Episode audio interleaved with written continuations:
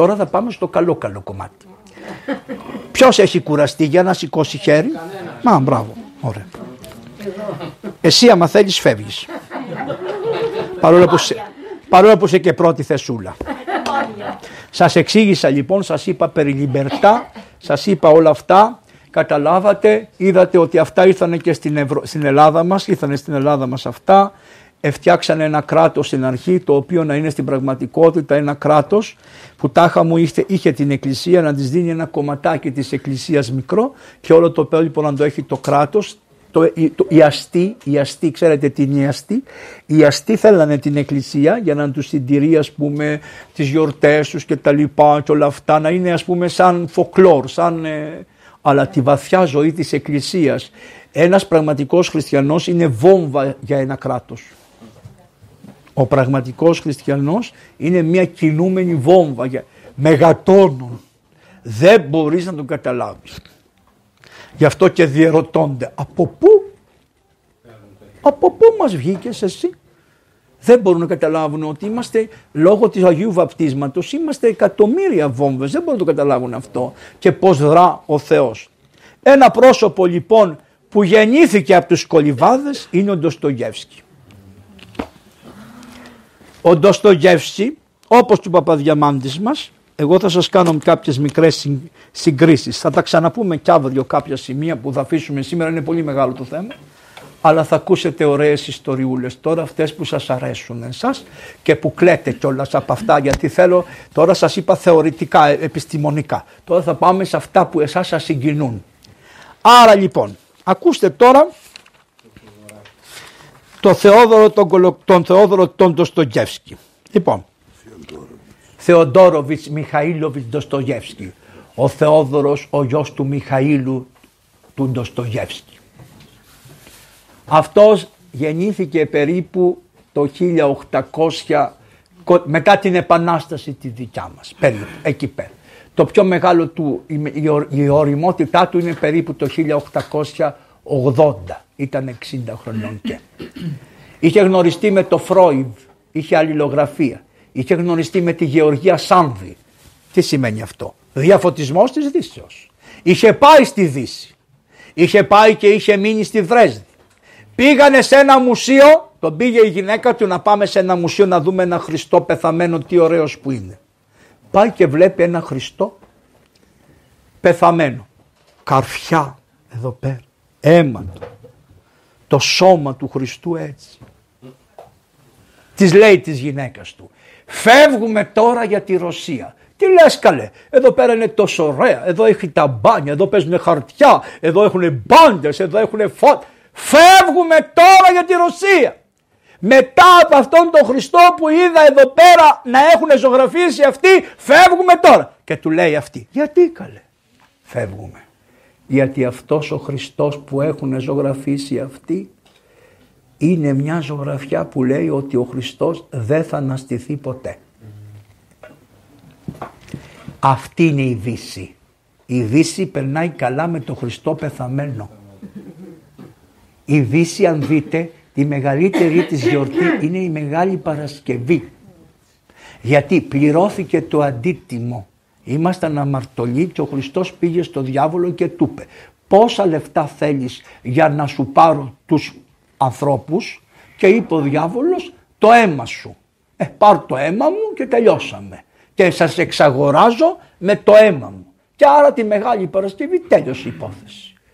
Για μας μόνο το Μεγάλο Σάββατο το βράδυ ζει. Και αν ό,τι και να γίνει στον κόσμο, εάν μείνουμε στη Μεγάλη Παρασκευή, Μεγάλη Παρασκευή έχει και ο Τζεκεβάρα και όλος ο κόσμος έχει Μεγάλη Παρασκευή. Τους αρέσει στη Δύση τη Μεγάλη Παρασκευή γιατί σου λέει ο Χριστός ήταν ένας απλός άνθρωπος. Πέθανε κι αυτός. Ενώ εμείς δεν έχουμε αυτό. Εάν δεν είχε αναστηθεί ο Χριστός η Μεγάλη Παρασκευή δεν είναι τίποτα. Εάν δεν είχε ο Χριστός μας αναστηθεί η γέννηση του Χριστού δεν είναι τίποτα. Εμείς επειδή γεννήθηκε ο Χριστός και αναστήθηκε γι' αυτό ο Χριστός είναι. Επειδή ο Χριστός σταυρώθηκε αλλά αναστήθηκε γι' αυτό είναι. Ο Ντοστογεύσκη λοιπόν στο τελευταίο του βιβλίο που δεν πρόλαβε να γράψει άλλο που λέγεται αδελφή Καραμάζοφ μας περιγράφει όλα αυτά τα πνευματικά και θα δείτε τη φιλοκαλία. Πώς τη διάβασε ο Ντοστογεύσκη τη φιλοκαλία; Ο Ντοστογεύσκη όταν ήταν νεαρός του είπαν εκεί κάτι μάγκες ας πούμε σαν τους πυρήνες της φωτιάς, σαν τη 17 Νοέμβρη κάτι τέτοιο. Του είπανε για να αλλάξουμε τον κόσμο θα δολοφονήσουμε τον Τζάρο. Τι λέει ο διάβολος. Σκότωσε έναν υπηρέτη μου και θα ελευθερωθείς. Λιμπερτά. Μα δεν είναι το πρόβλημα ο Τσάρος. Ούτε ο Μάρξ, ούτε ο Λένιν, ούτε... Το πρόβλημα είναι ο διάβολος που μπαίνει στην καρδιά αυτών και αυτοί προσκυνάνε το διάβολο. Πρέπει να νικήσεις αυτές τις δυνάμεις που γεννάνε αυτούς τους διαβόλους που σε ταλαιπωρούν εσένα. Σκοτώνεις το Χίτλερ και Χιτλεράκι από κάτω άπειρα. Αλλά τα παιδιά ήταν πάνω στην πρώτη και δεν καταλαβαίνανε και αποφασίσανε να σκοτώσουν το Τσάρο. Ο Τσάρος λοιπόν θα πήγαινε από ένα μέρος, ο Τσάρος λέγεται Αλέξανδρος αυτός, είναι ο μπαμπάς του Νικολάου αυτού του τελευταίου Τσάρου. Αυτός ο Αλέξανδρος δεν είχε παίξει καλό ρόλο σε εμάς το 1821, ούτε μας βοήθησε τον Καποδίστρια, να ξέρετε. Δεν μας βοήθησε καθόλου αυτός ο Τσάρος και έδωσε και την άδεια να μπουν οι Τούρκοι και να μας φάξουν στο Ιάσιο τα παιδιά μας τον Ιερό Λόχο. Το βλέπετε; Γι' αυτόν τον Τζάρο λοιπόν που είχε κάνει και κακά στη Ρωσία αποφάσισαν να τον σκοτώσουν. Με τι με βόμβες θα τον σκοτώνανε. Παρακολουθούσαν λοιπόν τον Τζάρο από πού θα πάει, από πού θα βγει, πώς θα έρθει και τα λοιπά και τα λοιπά και τα λοιπά. Στο Άγιον Όρος υπήρχε ένας κόλυβας που ήταν ησυχαστής, αλλά δεν βγήκε ποτέ από το κελί του. Ποτέ, ποτέ, ποτέ, ποτέ, ποτέ, ποτέ. Και γι' αυτό αυτοί που δεν βγαίνουν από το κελί πώς τους λένε; Έγκλειστους. Αυτός λοιπόν προσευχόμενος μία ημέρα λαμβάνει μία πληροφορία ότι στις 18 του τάδε μήνα θα γίνει κατά του Τσάρου επίθεση να το σκοτώσουν. Γράφει λοιπόν στον Τσάρο ένα γράμμα και του λέει είμαι ο μοναχός Καλίνικος ο ησυχαστής δεν λέει και αυτός ησυχαστής ο έγκλειστος και σου στέλνω ένα γράμμα που σου λέω σε παρακαλώ την τάδε μέρα που θα βγεις να μην πας από το συνήθι δρόμο, να πας απ' άλλον γιατί έχουν ετοιμάσει να σου σκοτώσουν. Η άμαξα του Τσάρου πήγε από τον κανονικό δρόμο. Ο Τσάρος με άλλη άμαξα πήγε αλλού. Αυτοί επιτεθήκανε, ανατινάχτηκε η άμαξα, δεν έπαθε τίποτα όμως. Ούτε αυτός που την οδηγούσε και ήταν άδεια μέσα, αλλά τους πιάσανε τους χαζούς και μεταξύ αυτών πιάσανε και τον Θεόδωρο Μιχαήλοβιτς Δοστογεύσκη που είχε συνεργήσει στο να δολοφονηθεί ο Τσάρος. Και πού τον πήγανε στη φυλακή. Και μετά τη φυλακή τι του είπανε, ότι ο Τσάρος απεφάσισε να σε σκοτώσει. Και τον εστίσανε στον τοίχο, τα περιγράφει πολύ ωραία, και του πήγανε, του βάλανε το όπλο να τον σκοτώσουν. Και το περιγράφει αυτό. Άκου και το πουλί, ε. Και αηδόνι είναι αυτό. Αηδόνι. Πώς να μιλήσουμε εμείς αφού τραγουδάει τα αηδόνι. Ήθελε να ακούσει εσάς. Δεν ξέρω αν ήθελε να ακούσει εμένα, αλλά πάντως λυπούμε που πραγματικά το καημένο συναγωνίζεται με τη βρωμοφωνάρα μου. πω πω τι ωραίο που είναι, ακούστε το ε. Όποιος ακούσει αηδόνι, ειδικά το πρωί στις 5 η ώρα, τώρα είναι ακόμα νωρίς, αν το ακούσει μια φορά, το θυμάται. Τα αηδόνι, τα αηδονάκι μου, αηδόνι, αηδονάκι μου, Χριστός μας, ο Χριστός μας είναι το αηδόνι, το αηδόνι, ο Χριστός μας είναι το αηδόνι σε εμάς. Το Άγιο Πνεύμα είναι το αηδόνι στην καρδιά μας. Μας το βάλανε οι πατέ... Αν οι, αν οι κολυβάδες δεν είχαν αγωνιστεί, αβάφτιστοι θα είμαστε. Όπως πάνε να γίνουν τώρα βάφτιστοι άνθρωποι. Ακούστε λοιπόν τι έπαθε αυτός ο άνθρωπος ο Ντοστογεύσκη. Την ώρα λοιπόν που τον έχουν να τον σκοτώσουν έρχεται μια εντολή από τον Τζάρο, χάρη. Χάρης. Και λέει ο άνθρωπος ότι από εκείνη την ώρα που μου ήρθε αυτή η λέξη χάρης, είπα μέσα μου, ο Θεός μου χάρισε τη ζωή που θα μου την έπαιρνε ο Τσάρος. Τι πρέπει να κάνω εγώ για το Θεό; Και βέβαια η χάρης χάρης, αλλά φυλακή φυλακή. Κάτεργο. Κάτεργο. Τον πήγανε στη φυλακή. Προσέξτε τώρα. Όταν τον πήγανε στη φυλακή, τους βάζανε μέσα στα βαγόνια, τα τρένα, να τους πάνε στη Σιβηρία. Οι γριές οι καημένες οι γριές φτιάχνανε κουλουράκια, καραμελίτσες, ψωμάκια, ό,τι είχαν. Τα φτιάχνανε μικρά, τους βάζανε μία Αγία Γραφή μέσα και τους βάζανε και φύλλα από τη φιλοκαλία που είχαν, δεν ήταν όλη η φιλοκαλία, ήταν μικρά κομματάκια από τη φιλοκαλία. Τευκιδιάκια. Αποσπάσματα. Αποσπασματάκια. Μέσα σε ένα μαντίλι. Και του το δώσανε το μαντίλι. Και όταν έφτασε εκεί που έφτασε, άνοιξε και διάβασε το Ευαγγέλιο πρώτη φορά στη ζωή του ολόκληρο. Και μετά διάβασε τα φιλοκαλικά κείμενα του τύχανε αυτά που θα σας πω προς το τέλος. Τα διάβασε αυτά. Και γράφει στον αδελφό του και του λέει στη φυλακή θα μου στείλεις, ακούστε, Ισαάκ το Σύρο, Ευεργετινό, όλη τη φιλοκαλία και το νέο μαρτυρολόγιο του Αγίου Νικοδήμου του Αγιορείτου μεταφρασμένος στα ρωσικά. Είναι παιδί των κολυβάδων ή δεν είναι παιδί των κολυβάδων; Τι παρατηρεί λοιπόν; Ακούστε η πρώτη του διόρθωση στον εαυτό του. Λέει εγώ θέλω να διορθώσω τον κόσμο. Μου φταίει ο Τσάρος. Μου φταίει εκείνος. Μου φταίει ο άλλος. Ναι, αλλά κάτι μου συμβαίνει λάθος. Όταν κάναμε αυτή την αναρχοκομμουνιστική μας σύναξη και λέγαμε να σκοτώσουμε τον Τσάρο, λέγαμε όλοι ότι δεν φταίω εγώ, φταίει ο Τσάρος. Όμως ο λαός έλεγε το ίδιο. Όταν μας έδινε αυτό το μαντιλάκι με αυτά τα πράγματα να μπούμε μέσα στο τρένο, μας έλεγε ο λαός δεν φταίτε εσείς. Δεν φταίτε εσείς. Καλά, εμείς σαν αναρχοκομμουνιστές πάλι λέγαμε ότι δεν φταίμε εμείς. Ο λαός καθώς μπαίναμε μέσα στο τρένο πάλι μας έλεγε δεν φταίμε εμείς. Τελικά ποιο είναι το πρόβλημα; Γιατί λέει ο λαός του αποκαλύφθηκε αυτό. Ο λαός λέει δεν φταίτε εσείς φταίμε όλοι μας. Ενώ οι άλλοι όταν ήσανε στα αναρχοκομμουνιστικά τους λέγανε δεν φταίμε εμείς φταίνε όλοι οι άλλοι. Ενώ με τη φιλοκαλία τι λες; Δεν φταίμε, δεν φταίμε, δεν φταίτε εσείς λέει ο λαός γιατί, γιατί φταίμε όλοι μαζί. Αυτό είναι η πρώτο μάθημα που πήρε. Το δεύτερο μάθημα που πήρε ήταν το εξής. Αυτός έλεγε ότι αγαπούσε όλο τον κόσμο. Αν πας στους πατέρες τους παλαιούς και τους έλεγες εγώ γέροντα αγαπάω όλο τον κόσμο, άμα πήγαινε στον Παπαεφραίμ τον Κατουνακιώτη να του πεις αγαπάς όλο τον κόσμο θα σου έλεγε. Θα σε κοίταζε καλά καλά και θα έλεγε βλάκας είσαι. Θέλεις να δεις πόσο μ' αγαπάς; Λέω ναι το μεσημέρι στις 12 η ώρα θα πάρεις αυτό το σκαλιδάκι και θα πας να οργώσεις αυτό το χωραφάκι το μικρό να το σκάψεις. Και μόλις φτάσεις σε μία ώρα θα λες από μέσα σου αυτός ο γέρος πόσο κακός είναι που με βάζει μέσα στο μεσημέρι να σκάβω αυτό το κήπο.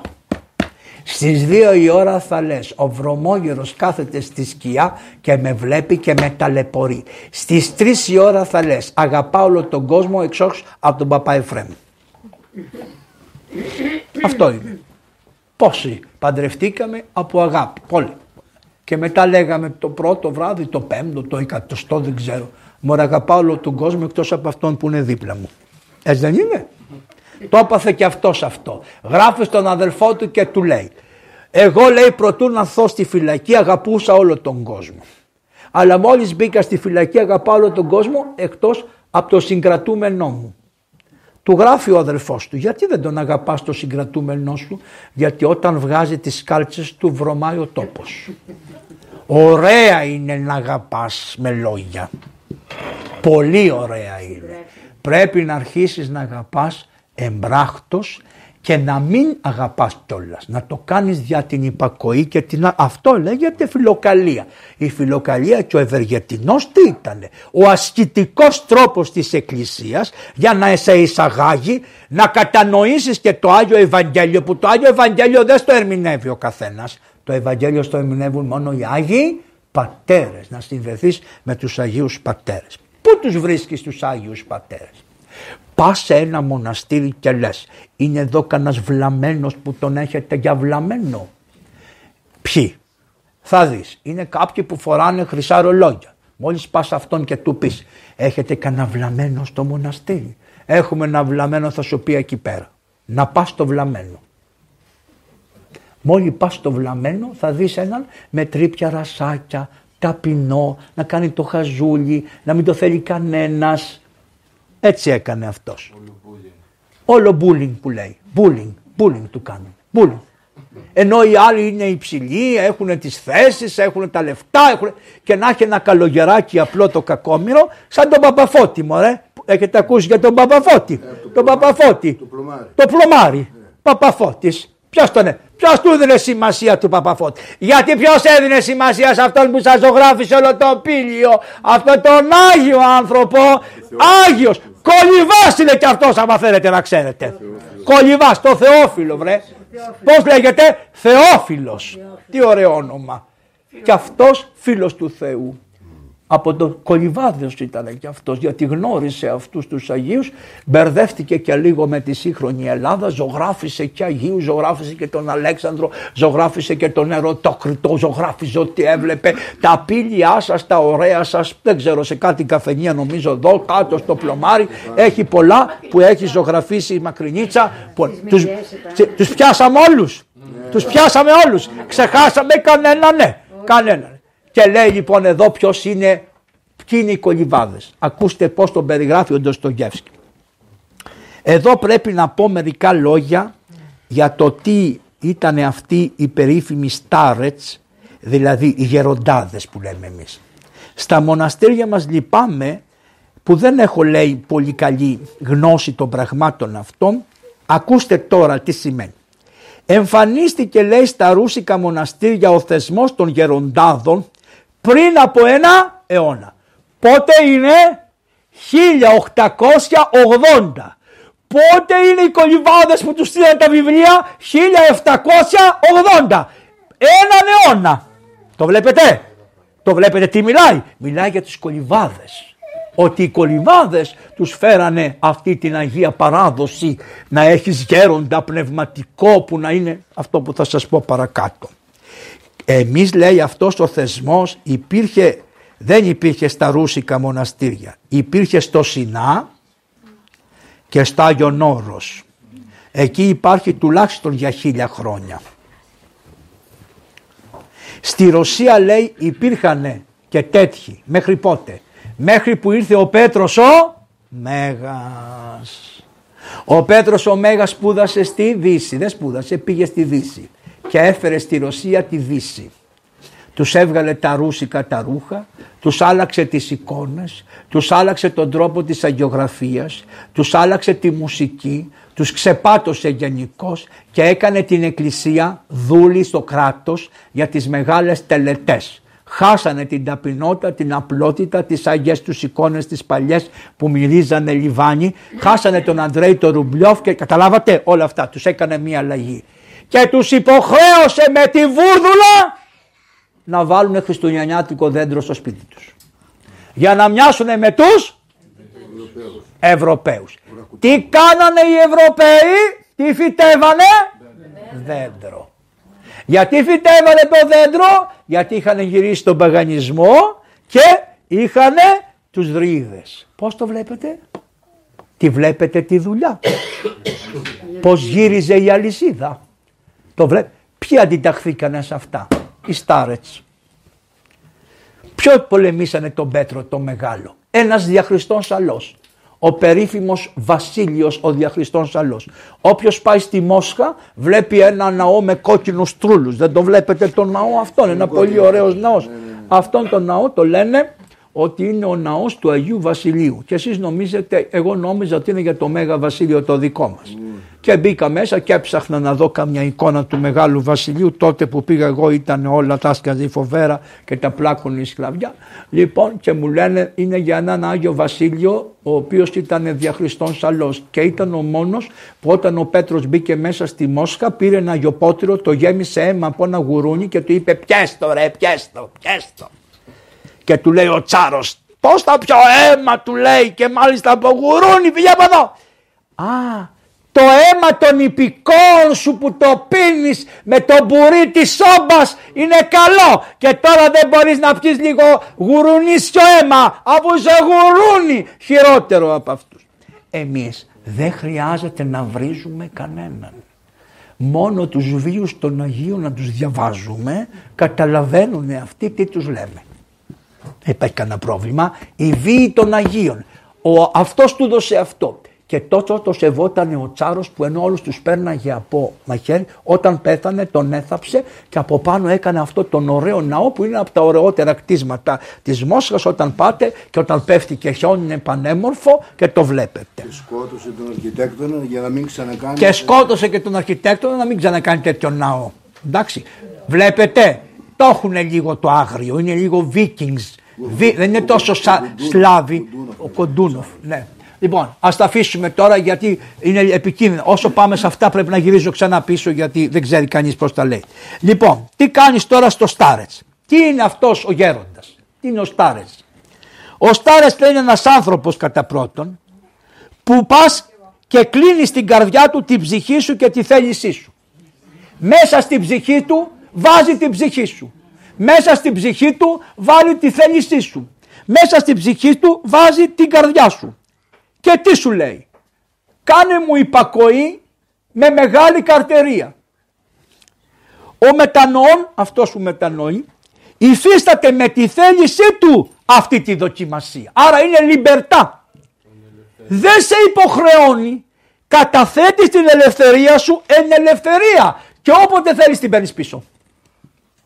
Άρα η υπακοή που μας κατηγορούν ότι γινόμαστε δούλικοι, δεν είμαστε δούλοι την ελευθερία μου την καταθέτω εν ελευθερία και την, το βλέπετε τα πατερικά πως τον έχουν επηρεάσει και την παίρνω πίσω εγώ εν ελευθερία. Η μαθητεία είναι σκληρή με την ελπίδα πως ύστερα από ένα μακρύ στάδιο θα υποτάξει μέσα του τον εαυτόν του και αφού αυτοκυριαρχηθεί πρώτα απ' όλα θα καθαριστεί και θα φτάσει στην απόλυτη ελευθερία, δηλαδή στην ελευθερία απέναντι από τον ίδιο τον εαυτό του με τα πάθη του και αυτά τα πάθη θα τα μεταβάλει, όχι, δεν θα τα σκοτώσει, θα τα μεταβάλει. Ο έρωτας θα είναι, αλλά θα γίνει έρωτας για τον Χριστό. Η πείνα θα είναι, θα γίνει πείνα για τον Χριστό. Η δίψα θα είναι, αλλά θα είναι δίψα για τον Χριστό. Το βλέπετε πώς τον περιγράφει το γέροντα. Και είδατε τι λέει. Μια φορά πήγανε στον Αγιο Παγισιο κάτι μορφωμένοι και του λένε εδώ τι κάνεις. Λέει να λέει είμαι άρρωστος και προσπαθώ να γίνω καλά. Καλά του λέει σε 40 χρόνια ακόμα δεν έγινες καλά. Κοίταξε να δεις. Λέει το ένα μου μάτι έχει ανοίξει λίγο.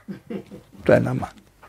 Ε του λένε αφού άνοιξε το ένα σου μάτι δεν έρχεσαι στον κόσμο να μας ανοίξεις τα δικά μας μάτια.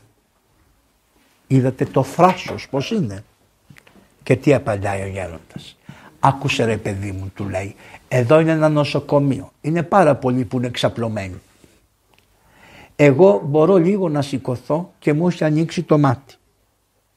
Άμα έρθω στον κόσμο τι να κάνω; Πάλι άρρωστος θα είμαι. Ενώ εδώ λέει πάω την πάπια σε έναν. Βοηθάω έναν. Σηκώνομαι, ξαναξαπλώνω στο κρεβάτι και όλοι μαζί σωζόμαστε του λέει. Ακούσατε τι του είπε; Δεν φεύγω από εδώ. Γιατί; Το βλέπετε τι είπε εδώ το βιβλίο. Τι είπε; Ό,τι είπε και ο, ο λέει ο Ότι εδώ πέρα λέει φτάνεις στην ελευθερία σου και καταφέρνεις αλλά αυτό που κάνεις είναι μετά να διακονείς του α, τους άλλους. Και τι λέει, η, η, επινέ, η επινόηση αυτή δεν προέρχεται, δεν είναι θεσμός από τη Ρούσους είναι χιλιόχρονη πράξη που γίνεται στην Ανατολή δεν είναι μια σε σκέτη συνηθισμένη υπακοή. Λέτε εσείς, σας λένε πολύ υπακοή, υπακοή. Αυτά είναι κοροϊδίες. Και να μην τη λέτε αυτή τη λέξη τόσο εύκολα, γιατί είναι πάρα πολύ δύσκολη η υπακοή. Υπακοή μόνο ένας έκανε. Ο ιό στον πατέρα. Αυτή είναι η υπακοή. Ο ιό στον πατέρα. Λοιπόν, η εξομολόγηση όλων των πιστών στο Στάρετς, δηλαδή το να πας στον πνευματικός και να εξομολογηθείς, βασικά εννοεί για τους μοναχούς κυρίως, είναι, είναι αδιάκοπη. Ο δε δεσμός στο τέλος που δένει το γέροντα με τον υποτακτικό είναι ακατάλητος. Περιγράφει λοιπόν αυτό που είχαν ο γέροντας που αφήνει στον υποτακτικό, ο υποτακτικός γίνεται γέροντας και αφήνει στον άλλον και έχουμε μια μακριά λυσίδα όπως είναι και οι Άγιοι Απόστολοι. Οι Απόστολοι αφήσανε στους Αποστολικούς πατέρες, οι Αποστολικοί πατέρες αφήσανε στους άλλους, στις Οικουμενικές Συνόδους, μετά μέχρι σήμερα. Είμαστε καρφοί. Ξέρω να σου πω ποιος είναι ο μπαμπάς του μπαμπά του μπαμπά του μπαμπά του μπαμπά. Αλλά είναι δύο θέματα. Δεν είναι μόνο η αποστολική διαδοχή, είναι και η αποστολική παράδοση. Διότι οι καθολικοί έχουν αποστολική διαδοχή, αλλά δεν έχουν την αποστολική και παράδοση. Μέτοχη και τρόπον διάδοχη. Και θρόνων μέτοχη και τρόπον διάδοχη. Ευχαριστώ. Πάτερ, εσύ πρέπει να μας κάνεις. Θα κάνουμε ένα διάλογο. Κοίταξε τι καλό. Ταπεινός παπάς φυλάει το χέρι τώρα σε ένα μοιράκιο. Και αυτός ο παπάς και αυτός ο παπάς έστειλε και δύο παιδιά στον άλλο στο Θεό να προσεύχονται για αυτόν. Λοιπόν, τι ώρα πήγε; Είμαστε εκτός χρόνου. Είσαστε εκτός χρόνου; Την διάσταση της αιωνιότητας. Εντάξει. Λοιπόν, όποιος κουράσεται να φύγει. Να πάει σιγά σιγά. Και αν τον έχουν κλείσει τα αυτοκίνητα, δύο ώρες έχει πάει. Θα το κάνουμε αύριο. Πάρε το ελικόπτερο. Θα τα αφήσει όπως είναι. Αύριο θα το κάνουμε. Αυτό το μάθημα. εδώ; Δεν θέλεις. Τώρα, Δεν θέλεις. Μα τώρα πώς θα τα σταματήσει. Ωραία, θα συνεχίσουμε. άντε τι ώρα; Πω, πω, πω, πω, πω, πω. Όχι. Το κάνει που ακούει σε ποιον τώρα; Δεν πειράζει, θα τα δείτε. Όποιος θέλει να πάει, να πάει κάπου να πάτε τουαλέτα, να έρθετε. Είμαστε σαν τα αρχαία ελληνικά θέατρα. Στα αρχαία ελληνικά θέατρα πηγαίνανε τουαλέτες, ερχόντουσαν, τρώγανε καμιά ντομάτα, λίγες ελιές και ξαναρχόντουσαν να δουν το θέατρο. Λοιπόν, Των πατημάτων. κάνουμε μια, ένα μικρό και θα συνεχίσουμε. Εγώ έχω και αυτό το πράγμα εδώ πέρα που δεν ακούγεται ρε παιδί μου. Πες το μικρό το τι; Απεφάσισε να βρει ένα πνευματικό πατέρα. Και τότε πήγε σε ένα μοναστήρι που λέγεται Όπτινα. Το έχετε ίσως ακούσει. Και αυτή η Όπτινα είναι από τους κολυβάδες. Κολυβάδες ήσαν αυτοί. Πήρανε, πατε- από τους κολυβάδες πήρανε αυτοί. Και δέχτηκε τον Άγιο Αμβρόσιο της Όπτινα. Είχε πνευματικό τον Αμβρόσιο της Όπτινα. Ένα άλλο πρόσωπο το οποίο πήγε στην Όπτινα για να κουβεντιάσει με τους πατέρες ήταν ένας άνθρωπος ο οποίος ήταν χτυπημένος από τη λιμπερτά στο κεφάλι. Πώς το λέγανε αυτόν; Τολστόι, Ο Λέων. ο Λέων. Αλλά είχε δικά του θεωρητικά. Και οι πατέρες εδώ του χτύπα, τους χτύπαγε την πόρτα να του ανοίξουν είπανε «Ε, δεν σου ανοίγουμε. Μα ανοίξτε μου να με διδάξετε. Όχι δεν, σου- δεν μπορεί. Είναι αυτό που είπε. Έχει λέει τους προφήτες. Τι θέλεις; Πήγαινε και κάνε ό,τι λένε οι προφήτες. Έλα μέσα Μιχάλη περάστε και καθίστε εδώ πέρα. Τι έκανες; για να φωνάξω τις κυρίες. Α, θα τη φώναξε την παπαδιά και αυτοί άμα έχουν μια θέση να καθίσουν κάθονται έξω, γιατί δεν ακούνε κιόλας. Λοιπόν, έτσι λοιπόν περιγράφει όλα αυτά είναι από την όπτινα. Και αυτό το γέροντα που θα ακούσετε, που θα δείτε τη θεολογία που περιγράφει, ένας λαϊκός άνθρωπος ήταν και τι επηρεσμό και θα σας τα συνδέσω ό,τι μπορώ και με τον Παπαδιαμάντη. Δεν θα τελειώσει απόψε, αλλά θα κάνουμε την προσπάθεια. Δεν γλιτώνω από σένα. Πα, πα, πα, πα. Θέλεις μονοκούτσι ήρθα να τα πούμε όλα. Λοιπόν, ακούστε τώρα. Κουβεντιάζει λοιπόν, θα πεθάνει ο γέροντας αυτός και αφήνει τώρα στους υποτακτικούς του την, το, τη ζωή του, λέει, τα τι έζησε, από πού επηρεάστηκε πνευματικά και τα λοιπά. Και τι του έγινε στη ζωή του, και του άλλαξε το βίο. Αγαπημένα μου παιδιά τους λέει γεννήθηκα σε μια επαρχία στο βορρά της Ρωσίας.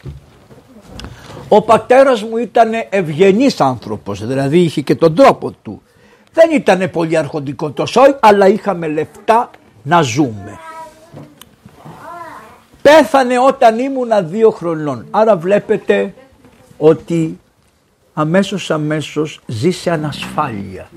Το να σου πεθάνει ο πατέρας ζει σε μία ανασφάλεια.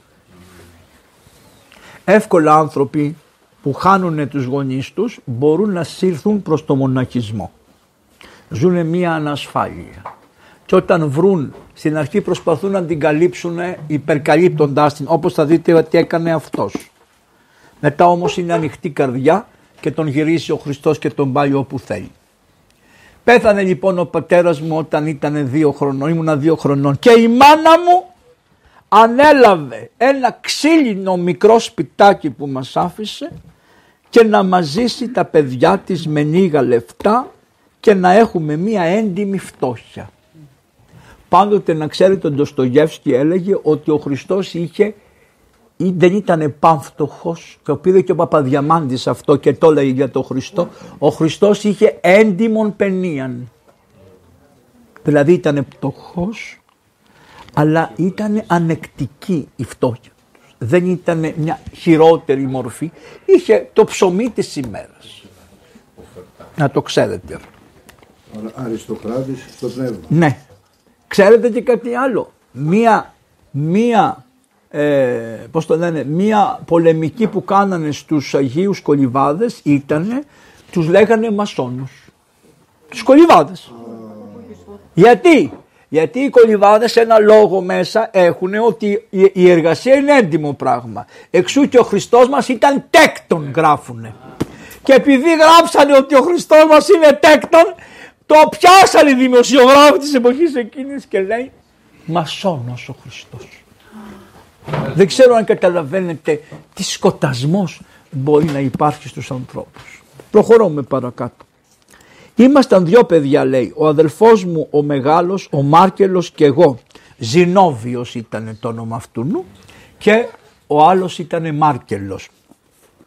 Ο Μάρκελος ήταν 8 χρόνια πιο μεγάλος από μένα. Ήταν ευερέθιστος, οξύθυμος, αλλά καλός και απονήρευτος. Σαν τον, σαν τον Παπαδιαμάντη. Ο Παπαδιαμάντης. Δεν λέει κανένας άνθρωπος ότι είναι άριστος και κακός. Είναι μόνο καλός. Ποιος το λέει ότι υπάρχουν μόνο καλοί και μόνο κακοί. Ποιος το λέει ξέρετε; Ο Καζαντζάκης. Ο Καζαντζάκης έχει μόνο καλούς χαρακτήρες που είναι σε όλα καλοί και έχει κακούς χαρακτήρες που είναι σε όλα κακούς. Δεν μπορεί να καταλάβει τι είναι η Ορθοδοξία ότι μπορείς σε έναν άνθρωπο να έχεις αυτό που λέει εδώ πέρα. Ήταν ευερέθιστος Παπαβαγγέλης, οξύθυμος Παπαβαγγέλης, αλλά καλός στο βάθος. Είμαι καλός στο βάθος. Είμαι καλός κατά βάθος. Καταλάβατε τι σας λέω. Δηλαδή, τι πάτε; Ναι. Του Καζατζάκη. Του Καζατζάκη. Αλλά αυτό όμως δεν μπορούμε να το πούμε στην κουβερνέα του κάτω. Όχι βέβαια, θα μας δίνουνε. λοιπόν, προσέξτε τώρα. Απονήρευτος δεν είχε πονηριά. Ενώ ήταν οξύθυμος. Και παράξενας σιωπηλός. Σαν να ήξερε τι θα του συμβεί και ήταν σιωπηλός. Δεν μιλούσε πολύ. Ιδίως στο σπίτι σεβότανε απόλυτα τη μητέρα και εμένα, το μικρό του αδελφό. Στο γυμνάσιο ήταν καλός μαθητής, αλλά δεν έπιανε φιλίες. Βλέπετε τους χαρακτήρες των ανθρώπων. Και ούτε τσακωνότανε μαζί τους ποτέ. Αλλά ήταν της υποχωρήσεως άνθρωπος. Έλεγε πάρτε το, δεν πειράζει. Τι οξύθυμος ήτανε; Κατάλαβες; Είπε ξύπε. Δεν είναι. Είναι στιγμές. Προσέξτε κάτι. Μπορούμε να έχουμε στιγμές κακές. Δεν κρίνουμε τους ανθρώπους από τις μικρές κακές στιγμές που μπορεί να είναι και συνεχείς. Αυτό είναι ορθοδοξία. Το ίδιο και ο Παπαδιαμάντης την ίδια άποψη έχει για τους ανθρώπους. Γιατί, γιατί τους έβγαλε η ίδια μήτρα. Πώς λέγεται η μήτρα, το ίδιο γένος που είπαμε προηγουμένως των Ορθοδόξων Χριστιανών. Εμείς δεν έχουμε το έθνος. Εμείς έχουμε γένος. Το γένος είναι αυτό που βγήκε από την κολυμπήθρα. Αυτή είναι η μάνα μας εμάς. Δεν είναι η μάνα μου που με γέννησε φυσικό το τρόπο. Είναι η Αγία Κολυμπήθρα που με γέννησε εμένα. Οι κολυβάδες πηγαίνανε στα χωριά τους και βρίσκανε την κολυμπήθρα που τους είχαν βαφτίσει οι γονέοι τους, τη σκάμανε τρεις μετάνιες και τη φυλάγανε. Την κολυμπήθρα. Διότι λέγανε αυτή μας γέννησε από εδώ μέσα και τιμούσαν την κολυμβήθρα που τους γέννησε. Πηγαίνανε εκεί που τους είχαν βαπτίσει και προσκυνούσαν την κολυμβήθρα. Λοιπόν, έξι μήνες λέει πριν από το θάνατό του είχε κάνει παρέα με κάποιον που είχε εκτοπιστεί από τη Μοσχάρα. Τι σημαίνει; Ήρθανε στη Μόσχα οι διαφωτιστές από την Ευρωπούλα αυτοί που λένε ότι υπάρχει ένας Θεός που δεν ξέρουμε ποιος είναι, αυτοί που λένε λιμπερτά, αυτοί που λένε ισότητα, αυτοί που λένε κάτω τσάρος πάνω τάδε και τα λοιπά και επειδή ο τσάρος δεν τους ήθελε στα πόδια τους εκτόπισε στη βόρειο χώρα τους και αυτός ο αδερφός του τον γνώρισε ο σιωπηλός διότι αυτοί δεν θέλουν ποτέ ένα παιδί αλέργο. Ένα παιδί που είναι στα παιχνίδια δεν μπορούν να το ελέξει το τεκτονικό μασονικό σύστημα. Φοβάται σου λέει έχει γλώσσα, μιλάει, είναι κοινωνικός. Δεν τον θέλω έτσι, δεν θα μου κρατήσει το μυστικό. Το καταλάβω, τα βλέπετε πώς τα περιγράφει ένα προς ένα. Έπρεπε να κάνω αυτό και εκεί να σας αναλύω, δεν πειράζει. Λοιπόν, και τι άρχισε να του διαδίδει, τις φιλελεύθερες ιδέες του. Ποιες είναι αυτές, λιμπερτά, ισότητα, όλοι είμαστε ένα, δεν υπάρχουν αφεντάδες και δούλοι και τούτο και τ' άλλο, τα λεφτά, ναι αυτά όλα και τα λοιπά. Θεός, ο Θεός δεν είναι ο Χριστός, ο Χριστός είναι ένας καλός άνθρωπος, ένας καλός ε, ξυλουργός, αυτά τα πράγματα.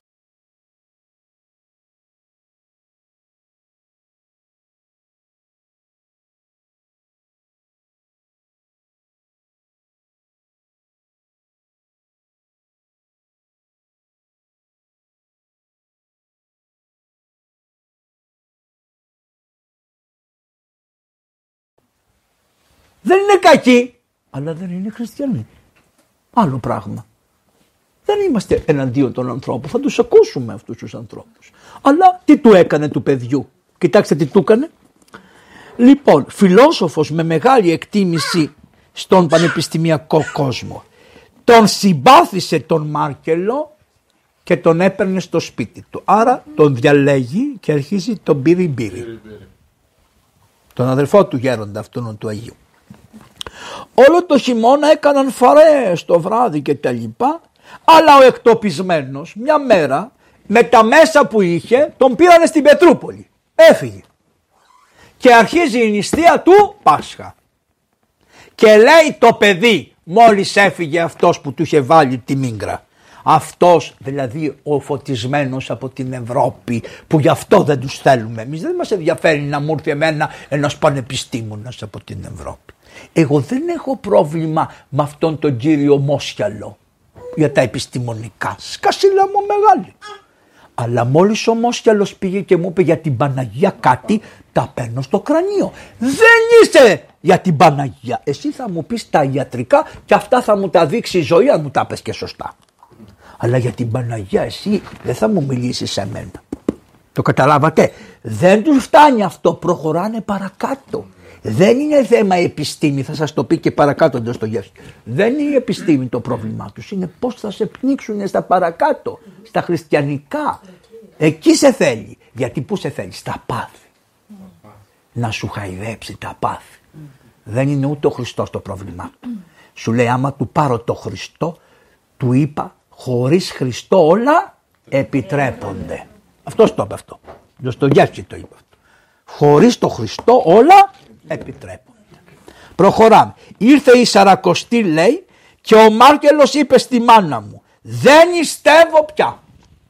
Την είχε πετύχει τη δουλειά. Το πήρε το παιδί. Αυτά είναι κουταμάρες που πιστεύεις μάνα. Δεν υπάρχει Θεός. Τι σας είπα; 1789 είχε φτάσει στη... είχε γυρίσει όλο τον κόσμο το γνωστό. Θα βλέπετε ότι είναι τα ίδια, ίδια εποχή. Τα ίδια λένε ακόμα. Δεν υπάρχει Θεός σου λέει. Πράγμα που έκανε λέει τη μάνα μου και τους υπηρέτες μας να τρέμουν σε αυτά τα λόγια. Και εγώ λέει ήμουν 9 χρονών παιδί και έτρεμα. Λέω τι έπαθα αδελφός μου λέει δεν υπάρχει Θεός. Τόσο εμπειρία του Θεού είχε ο πατήρ Ζωσιμάς. Βρέχει; Ναι. Για μπέτε μέσα άμα βρέχεστε. Α, αέρα. Ωραία. Αυτά παιδιά κρατήσανε μέχρι τη Μεγάλη Εβδομάδα. Δεν υπάρχει Θεός, δεν νηστεύω, εγώ θα τρώω κρέας, δεν πάτε να νηστεύετε όλοι εσείς.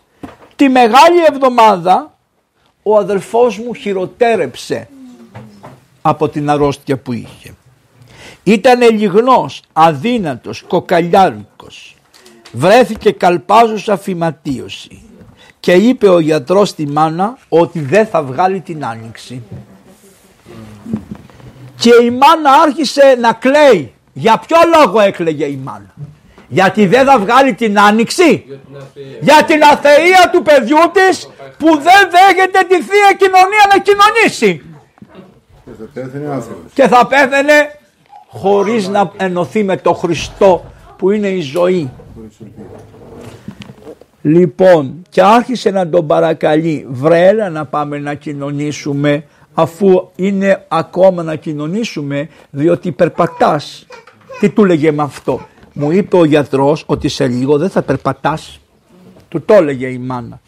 Και αυτός άρχισε τότε, θύμωσε και τα βάλε με την εκκλησία. Άρα το πρώτο που κάνουν αυτοί μετά το Χριστό, πρώτα απαρνούνται το Χριστό και μετά το ρίχνουν στην ιεροκατηγορία και τους φταίνε, είναι αντικληρικοί. Α, είναι εναντίον του κλήρου. Εναντίον του κλήρου. Ο κλήρος δεν είναι και καλό πράγμα εδώ που τα λέμε, παλιοί άνθρωποι είμαστε εμείς. Ο, δεν είναι. Έχουμε αλατώματα, έχουμε προβλήματα, έχουμε θέματα, δεν το λέω εγώ. Αλλά, καταλάβατε, αλλά όμως το να είσαι πολεμικός και βασικά να βάζεις εξαιτίας του κληρικού να πολεμήσεις τον Χριστό, αυτό είναι χαζομάρα. Λάθος. Λοιπόν, και ωστόσο την ώρα που έβριζε την εκκλησία, προσέξτε το αυτό, άρχισε μέσα του να σκέφτεται τι καλό είναι η εκκλησία. Αυτό είναι οι κολυβάδες. Τι σου λένε; Μη σε ξεγελάει η εξωτερική συμπεριφορά ενός ανθρώπου. Προσέξτε μην κρίνετε την κατόψη. Προσέξτε μην εσείς επειδή σας βρίσουν την εκκλησία τον βρίσεις και εσύ όχι. Εκείνη την ώρα να σκεφτείς ότι μπορεί αυτός να έχει κάνει το πρώτο ρήγμα στην καρδιά του για την εκκλησία και να σου λέει βοήθησέ με να μπω στην εκκλησία. Το αντίθετο από αυτό. Το καταλάβατε; Το καταλάβατε; Δηλαδή αυτός την ώρα που έβριζε την εκκλησία έλεγε τι θα γίνει; Πώς θα μπω πάλι στην εκκλησία; Πέρασαν τρεις μέρες και άρχισε η Μεγάλη Εβδομάδα. Ο αδελφός μου λέει σηκώθηκε και πήγε στην εκκλησία τη Μεγάλη Τρίτη. Και τι είπε στη μάνα του; Εγώ αυτό το κάνω για σένα μητέρα. Για να μην σε δυσαρεστήσω. Και για να σε καθησυχάσω ότι άμα θα πεθάνω αφού θα έχω κοινωνήσει για σένα μάνα θα πάω στη Βασιλεία των Ουρανών. Άρα τι σημαίνει; Δεν νικέται η μάνα. Όπου και να σου πάει ο γιος σου και να σου λέει είμαι άθεος, εάν έχεις δουλέψει σωστά και σε έχει δει όταν ήσουν 5 χρονών, 7 χρονών να προσεύχεσαι, να ανάβεις το καντιλάκι σου και τα λοιπά. Δεν πάει να έρθει όλη η τηλεόραση, δεν πάει να έρθει όλη η Στεφανίδου, πώς λένε αυτοί, αυτοί τα Τιάννα και τα Τεανιακά. Δεν πάει να έρθουν όλοι οι Τιτανικοί του κόσμου. Δεν πάει να έρθουν όλοι οι αριστεροί του κόσμου. Να στο πάρουν το παιδί, δεν πάει να στο πάρουν το παιδί. Αυτό το παιδί που έχει δει τα μάτια της μάνας να δακρύζουν για το παιδί και έχει δει τη μάνα να κάνει ένα σταυρό μπροστά σε μια εικόνα ή τη γιαγιά, δεν ξέρω ποιον, δεν φεύγει ποτέ αυτό από μέσα του.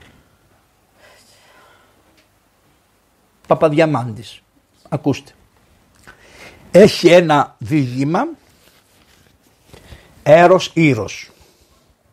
Τι είναι αυτό; Είναι ένας καημένος που είχε ερωτευτεί μια κοπέλα. Αυτή ούτε λίγο ούτε πολύ του είχε πει και αυτή λίγο το ναι, αλλά ο καημένος δεν είχε λεφτά ποτέ να πάει να την ζητήσει. Δεν μπορούσε. Γιατί η μάνα της μόλις θα πήγαινε και δεν είχε λεφτά, δεν μπορεί να χαθείς από εδώ, δεν έχεις μια βάρκα, πώς θα το γίνει αυτό το πράγμα. Τέλος πάντων πήγαινε, δούλευε, τάχαν τα λεφτά, δεν μπορώ να σου το αναλύσω τώρα πολλή ώρα. Στο τέλος λοιπόν αυτός λέει είχε μαζέψει κάποια λεφτά και ετοιμαζόταν να πάει. Και την ώρα που ετοιμάστηκε να πάει να τη ζητήσει, βλέπει φώτα στο σπίτι. Ρωτάει τι έγινε, λέει. Την αραβωνιάσαμε, λέει, με κάποιον που ενώ ήταν από τη Σκιάθο θα περάσει αντίπερα. Θα πάει δηλαδή από τη Σκιάθο, θα σας έρθει από εδώ. Στο πήλιο. Στο πήλιο ας πούμε. Και αυτό σου λέει τη μαύρη μοίρα μου. Ποιος Θεός και ποιοι Άγιοι και ποια Παναγία. Τι είναι αυτό το πράγμα να μου κάτσει εμένα. Είναι πολύ ωραίο το διήγημα και έχει, αυτό το πέρασε και ο, αυτός ο γέροντας που θα σας πω παρακάτω. Λοιπόν, πολύ ωραίο το διήγημα είναι αυτό. Πολύ στεναχωρημένος ο καημένος. Λέει λοιπόν, δεν πειράζει, λέει άντε ας την παντρέψουν. και τι του παίζει τώρα η μοίρα, η τύχη, ο Χριστός; Τι του κάνει; Λέει η φιά αυτή, αύριο θα πάρεις το καραβάκι σου και θα μου περάσεις την κόρη μου με το γαμπρό και με τα πρικιά της απέναντι. Με τη δικιά σου βάρκα θα πάει. Θα σε πληρώσω. Και τους έβαλε στη βάρκα. Για να τους πάει απέναντι. Και αρχίζει πάλι μέσα στην ψυχή του. Λέει, να τον εσκοτώσω να την πάρω εγώ. Να τον επλήξω να την πάρω εγώ. Λέει θα κάνω κάτι άλλο. Θα βγάλω τον πύρο από τη βάρκα, θα γεμίσει νερό και θα πνιγούμε όλοι. Ούτε αυτός ούτε εγώ θα την έχω. Θα σας πω πώς κατέληξε αυτό. Τώρα που το έχω εδώ, κάπου είναι εδώ πέρα. Είναι ωραίο. Δεν είναι τα βιβλία. Είναι πολλά τα, τις σελίδες και δεν τις ξέρω που τις έχω. Δεν πειράζει. Θα σας το πω απ' έξω. Την ώρα λοιπόν που του μπήκε ο λογισμός αυτός βλέπει τη μάνα του. Τη μάνα του την πεθαμένη. Τη βλέπει. Τι είδε, τι τον έσωσε τον άλλον; Για τη μάνα του.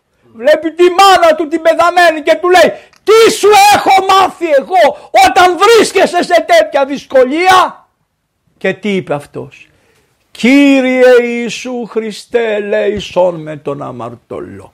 Του είχε μάθει η μάνα του στη Σκιάθο την Παπαδιαμαντική την Κολυβάδικη να λέει το Κύριε Ιησού Χριστέ σον. Έσκασε ο διάβολος. Η νηπτική λειτουργία. Ορίστε πάτερ. Η νηπτική Η νηπτική λειτουργία. Το γράφει, μα θα το βρω, διότι εδώ με ξόρισες με όλα αυτά τα, τα ίντερνετια σου και εσύ γερόντισα και με συγχύζεις. Θα το βρω. Πολύ τεχνολογία βέβαια. είναι ωραίο. Ωραίο είναι. Λοιπόν, όχι εδώ είναι, αυτό είναι.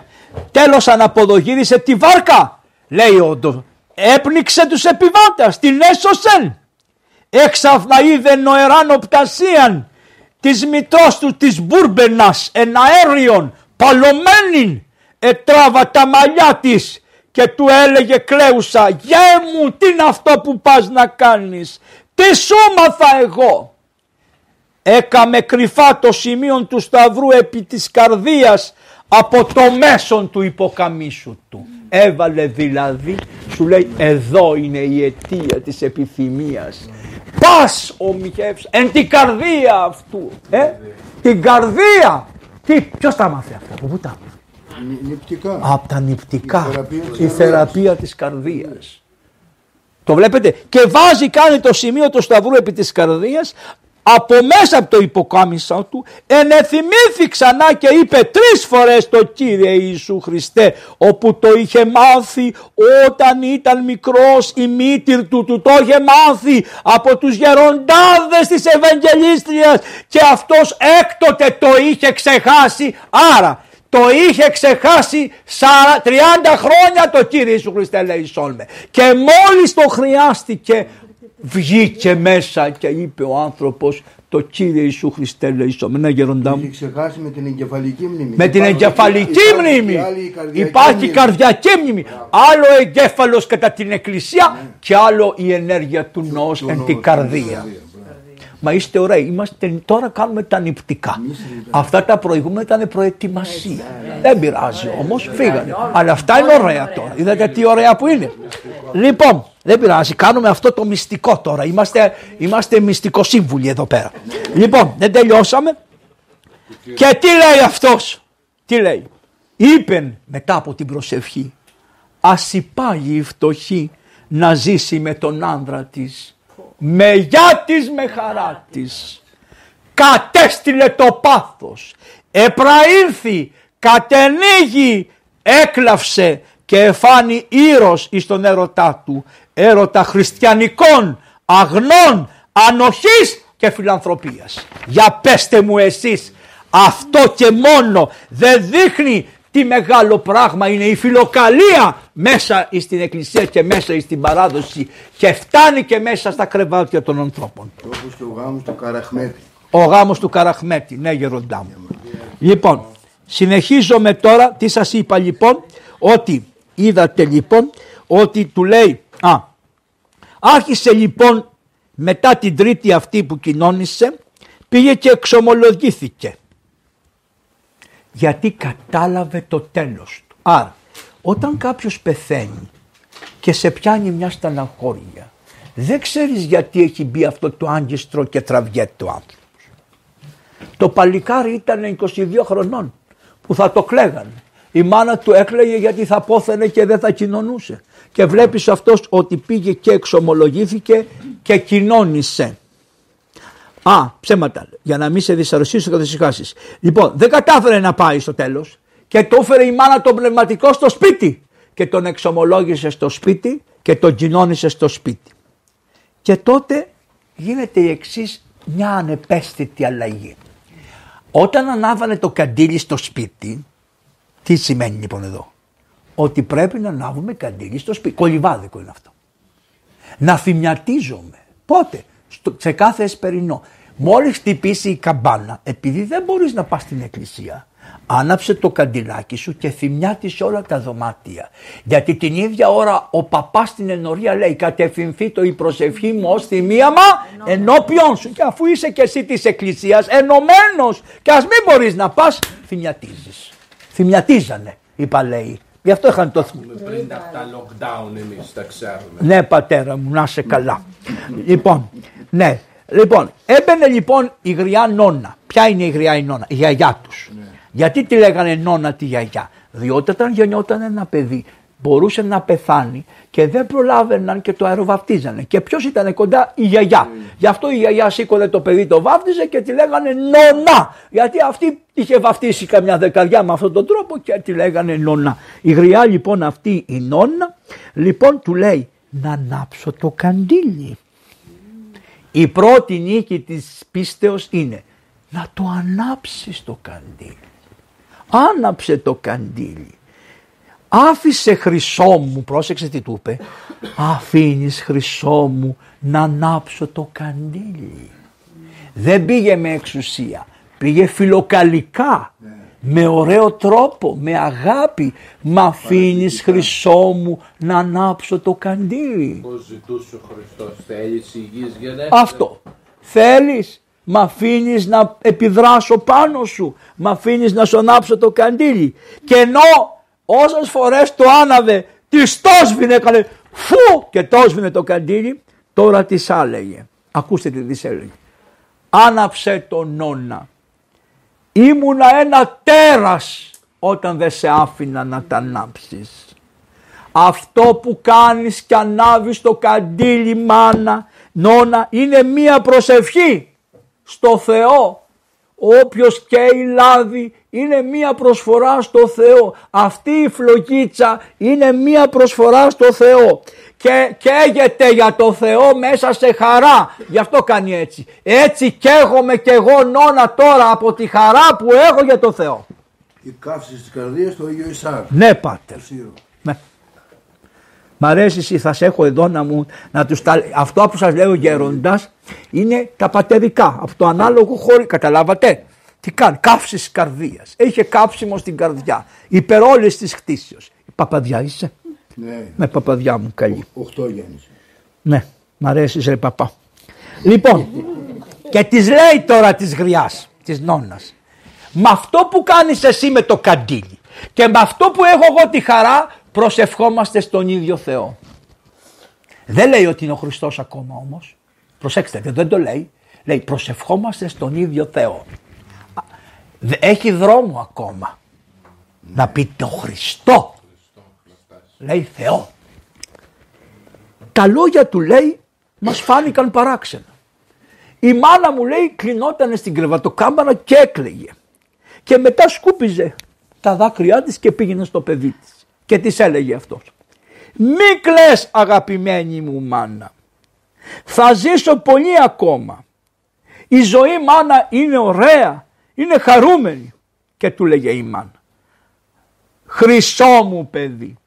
Πώς μπορείς να μιλάς για χαρά τη στιγμή που σε κόβει ο βήχας και κάνεις τόσες αιμοπτήσεις και πάει το στήθος σου να σπάσει. Θυμάστε αυτό το ρεμπέτικο. Μάνα μου το στήθος μου πονεί. Το ξέρετε αυτό το ωραίο ρεμπέτικο; Ναι. αφού παιδί μου πας να σπάσεις από την αρρώστια. Πώς τολμάς και λες ότι έχεις χαρά; Μάνα της λέει έχω τον παράδεισο μέσα στην καρδιά μου και γύρω μου. Τον παράδεισο στον οποίο βρισκόμαστε όλοι από το Θεό αλλά δεν θέλουμε να τον καταλάβουμε και ενώ είναι ο παράδεισος και είμαστε όλοι μέσα στον παράδεισο την έχουμε κάνει τον παράδεισο κόλαση για μας. Αυτό είναι κολυβάδικο τελείως, αγιοπατερικό Ισάκος Σύρος είναι αυτό. Αυτός λέγει, θα σας το πω και παρακάτω, ότι εμείς οι ίδιοι οι άνθρωποι ενώ ζούμε μέσα στον παράδεισο του Θεού κλείνοντας τα μάτια και λέγοντας ότι αυτό είναι σκοτάδι επινοούμε για τον εαυτό μας το σκοτάδι ενώ είμαστε μέσα στο φως των αχτίσεων ενεργειών του Θεού. Και όταν οι άχτισες ενέργειες του Θεού προχωρούν προς εμάς για να μας καταφυλίσουν, να μας ασπαστούν και να μας εναγκαλίσουν εμείς θέλοντας τις προς τα έξω τις διώχνουμε και τότε αυτό το φως γίνεται για μας σκοτάδι και φωτιά Και καυστικό. και καυστικό. Ενώ είναι καθαρτικό και φωτιστικό γίνεται καυστικό. Και αυτό είναι αυτές και λέει στο τέλος θα σας πω ένα άλλο. Δεν πάντων που είναι πιο τέλος, δεν έχει τέλος. Προχωρούμε. Τα πουλιά του καλού Θεού λέει, μάνα λέει, θα, θα σας πω. Θέλω να έρθετε όλοι εδώ να σας ζητήσω συγγνώμη. Και πήγανε όλοι και τους ζήταγε συγγνώμη από το κρεβάτι. Και της έλεγε μάνα φέρε όλους τους εργαζομένους που είχαμε στο σπίτι. Και τους έλεγε συγγνώμη, συγγνώμη γιατί μου φέρνατε όταν ήμουνα παιδί με περιποιόσασταν και σας έριχνα το γάλα. Σας θυμήθηκε, άρχισε να θυμάται με τα προσοχής οποτεδήποτε ως εγωιστικό είχε δράσει απέναντι στους άλλους. Τον φώτισε το Πνεύμα του Άγιο. Άρα τι βλέπετε, μετά την εξομολόγησή του ήρθε η κάθαρση και ένας φωτισμός, ο ίδιος μεν είχε χαρά και ο ίδιος μετέδιδε και τη χαρά στους άλλους. Και όχι μόνο αυτό, αλλά έφτασε να λέει «Αιδονάκι μου, πουλιά του καλού Θεού, χαρούμενα πουλάκια, συγχωρέστε με γιατί και απέναντί σας αμάρτησα». Μα τι έκανες, πήρας σφεντόνα. Κουράστηκες παρέτο μου και δεν θα φας και τίποτα. Εντάξει, σε πειράζει. Ε, όχι. Ναι, με περιτριγύριζε η δόξα του Θεού, λέει. Πουλιά, δέντρα, λιβάδια, ο ουρανός και εγώ μόνο ατίμαζα τη δημιουργία και δημιουργούσα για τον εαυτό μου ντροπή και δεν έβλεπα ούτε την ομορφιά ούτε τη δόξα του Θεού που αντανακλούσε στα κτίσματα του Θεού. Αυτά είναι φιλοκαλικά εδώ πέρα, ό,τι ο Σέλιας τα δει. Αγαπημένη μου μάνα, του λέει η μάνα, ρε παιδάκι μου του λέει, πήγε στην άλλη άκρη, φορτώνεσαι πολλά αμαρτήματα. Σαν πολύ αμαρτωλός μου βγήκες. Αγαπημένη μου μάνα, δεν κλαίω από χαρά, δεν κλαίω από χαρά. Κλαίω από χαρά και όχι από λύπη. Είμαι ένοχος απέναντι σε όλα τα πράγματα. Δεν μπορώ να σου το εξηγήσω, της λέει. Γιατί δεν ξέρω πώς να αγαπήσω τους ανθρώπους και τα όντα. Γι' αυτό είμαι λάθος. Επειδή δίδαξω, ευλογητός η Κύριε δίδαξω με τα δικαιώματά σου. Δεν ξέρω τα δικαιώματα της αγάπης του Θεού προς τον κόσμο. Γι' αυτό είμαι ένοχος της λέει η μάνα.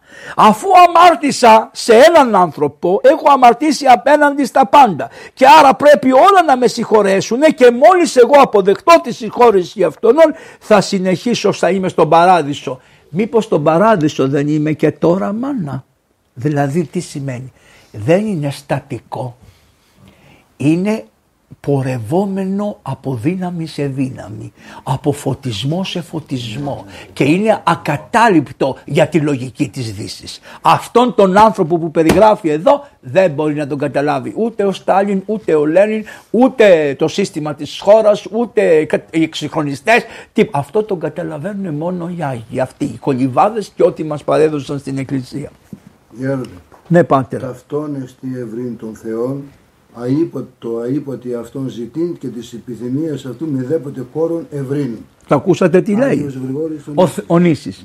Αφ- πες το στα ελληνικά τώρα τα απλούστερα. Πες το παππούλι μου Αυτό καλέ. ακριβώς είναι Αυτό να βρούμε είναι το δηλαδή Θεό, να βρούμε το Θεό. να το ζητούμε Αήποτε συνέχεια. να το ζητούμε. Συνέχεια αή ποτέ. Ναι. Αή συνέχεια να το και ζητάμε. να μην χορταίνει η επιθυμία. Και να μην χορταίνει αυτή η επιθυμία και να πηγαίνουμε από ζήτηση σε ζήτηση του Θεού και ταυτοχρόνως να έχουμε εσωτερική αποκάλυψη δόσεων του Θεού.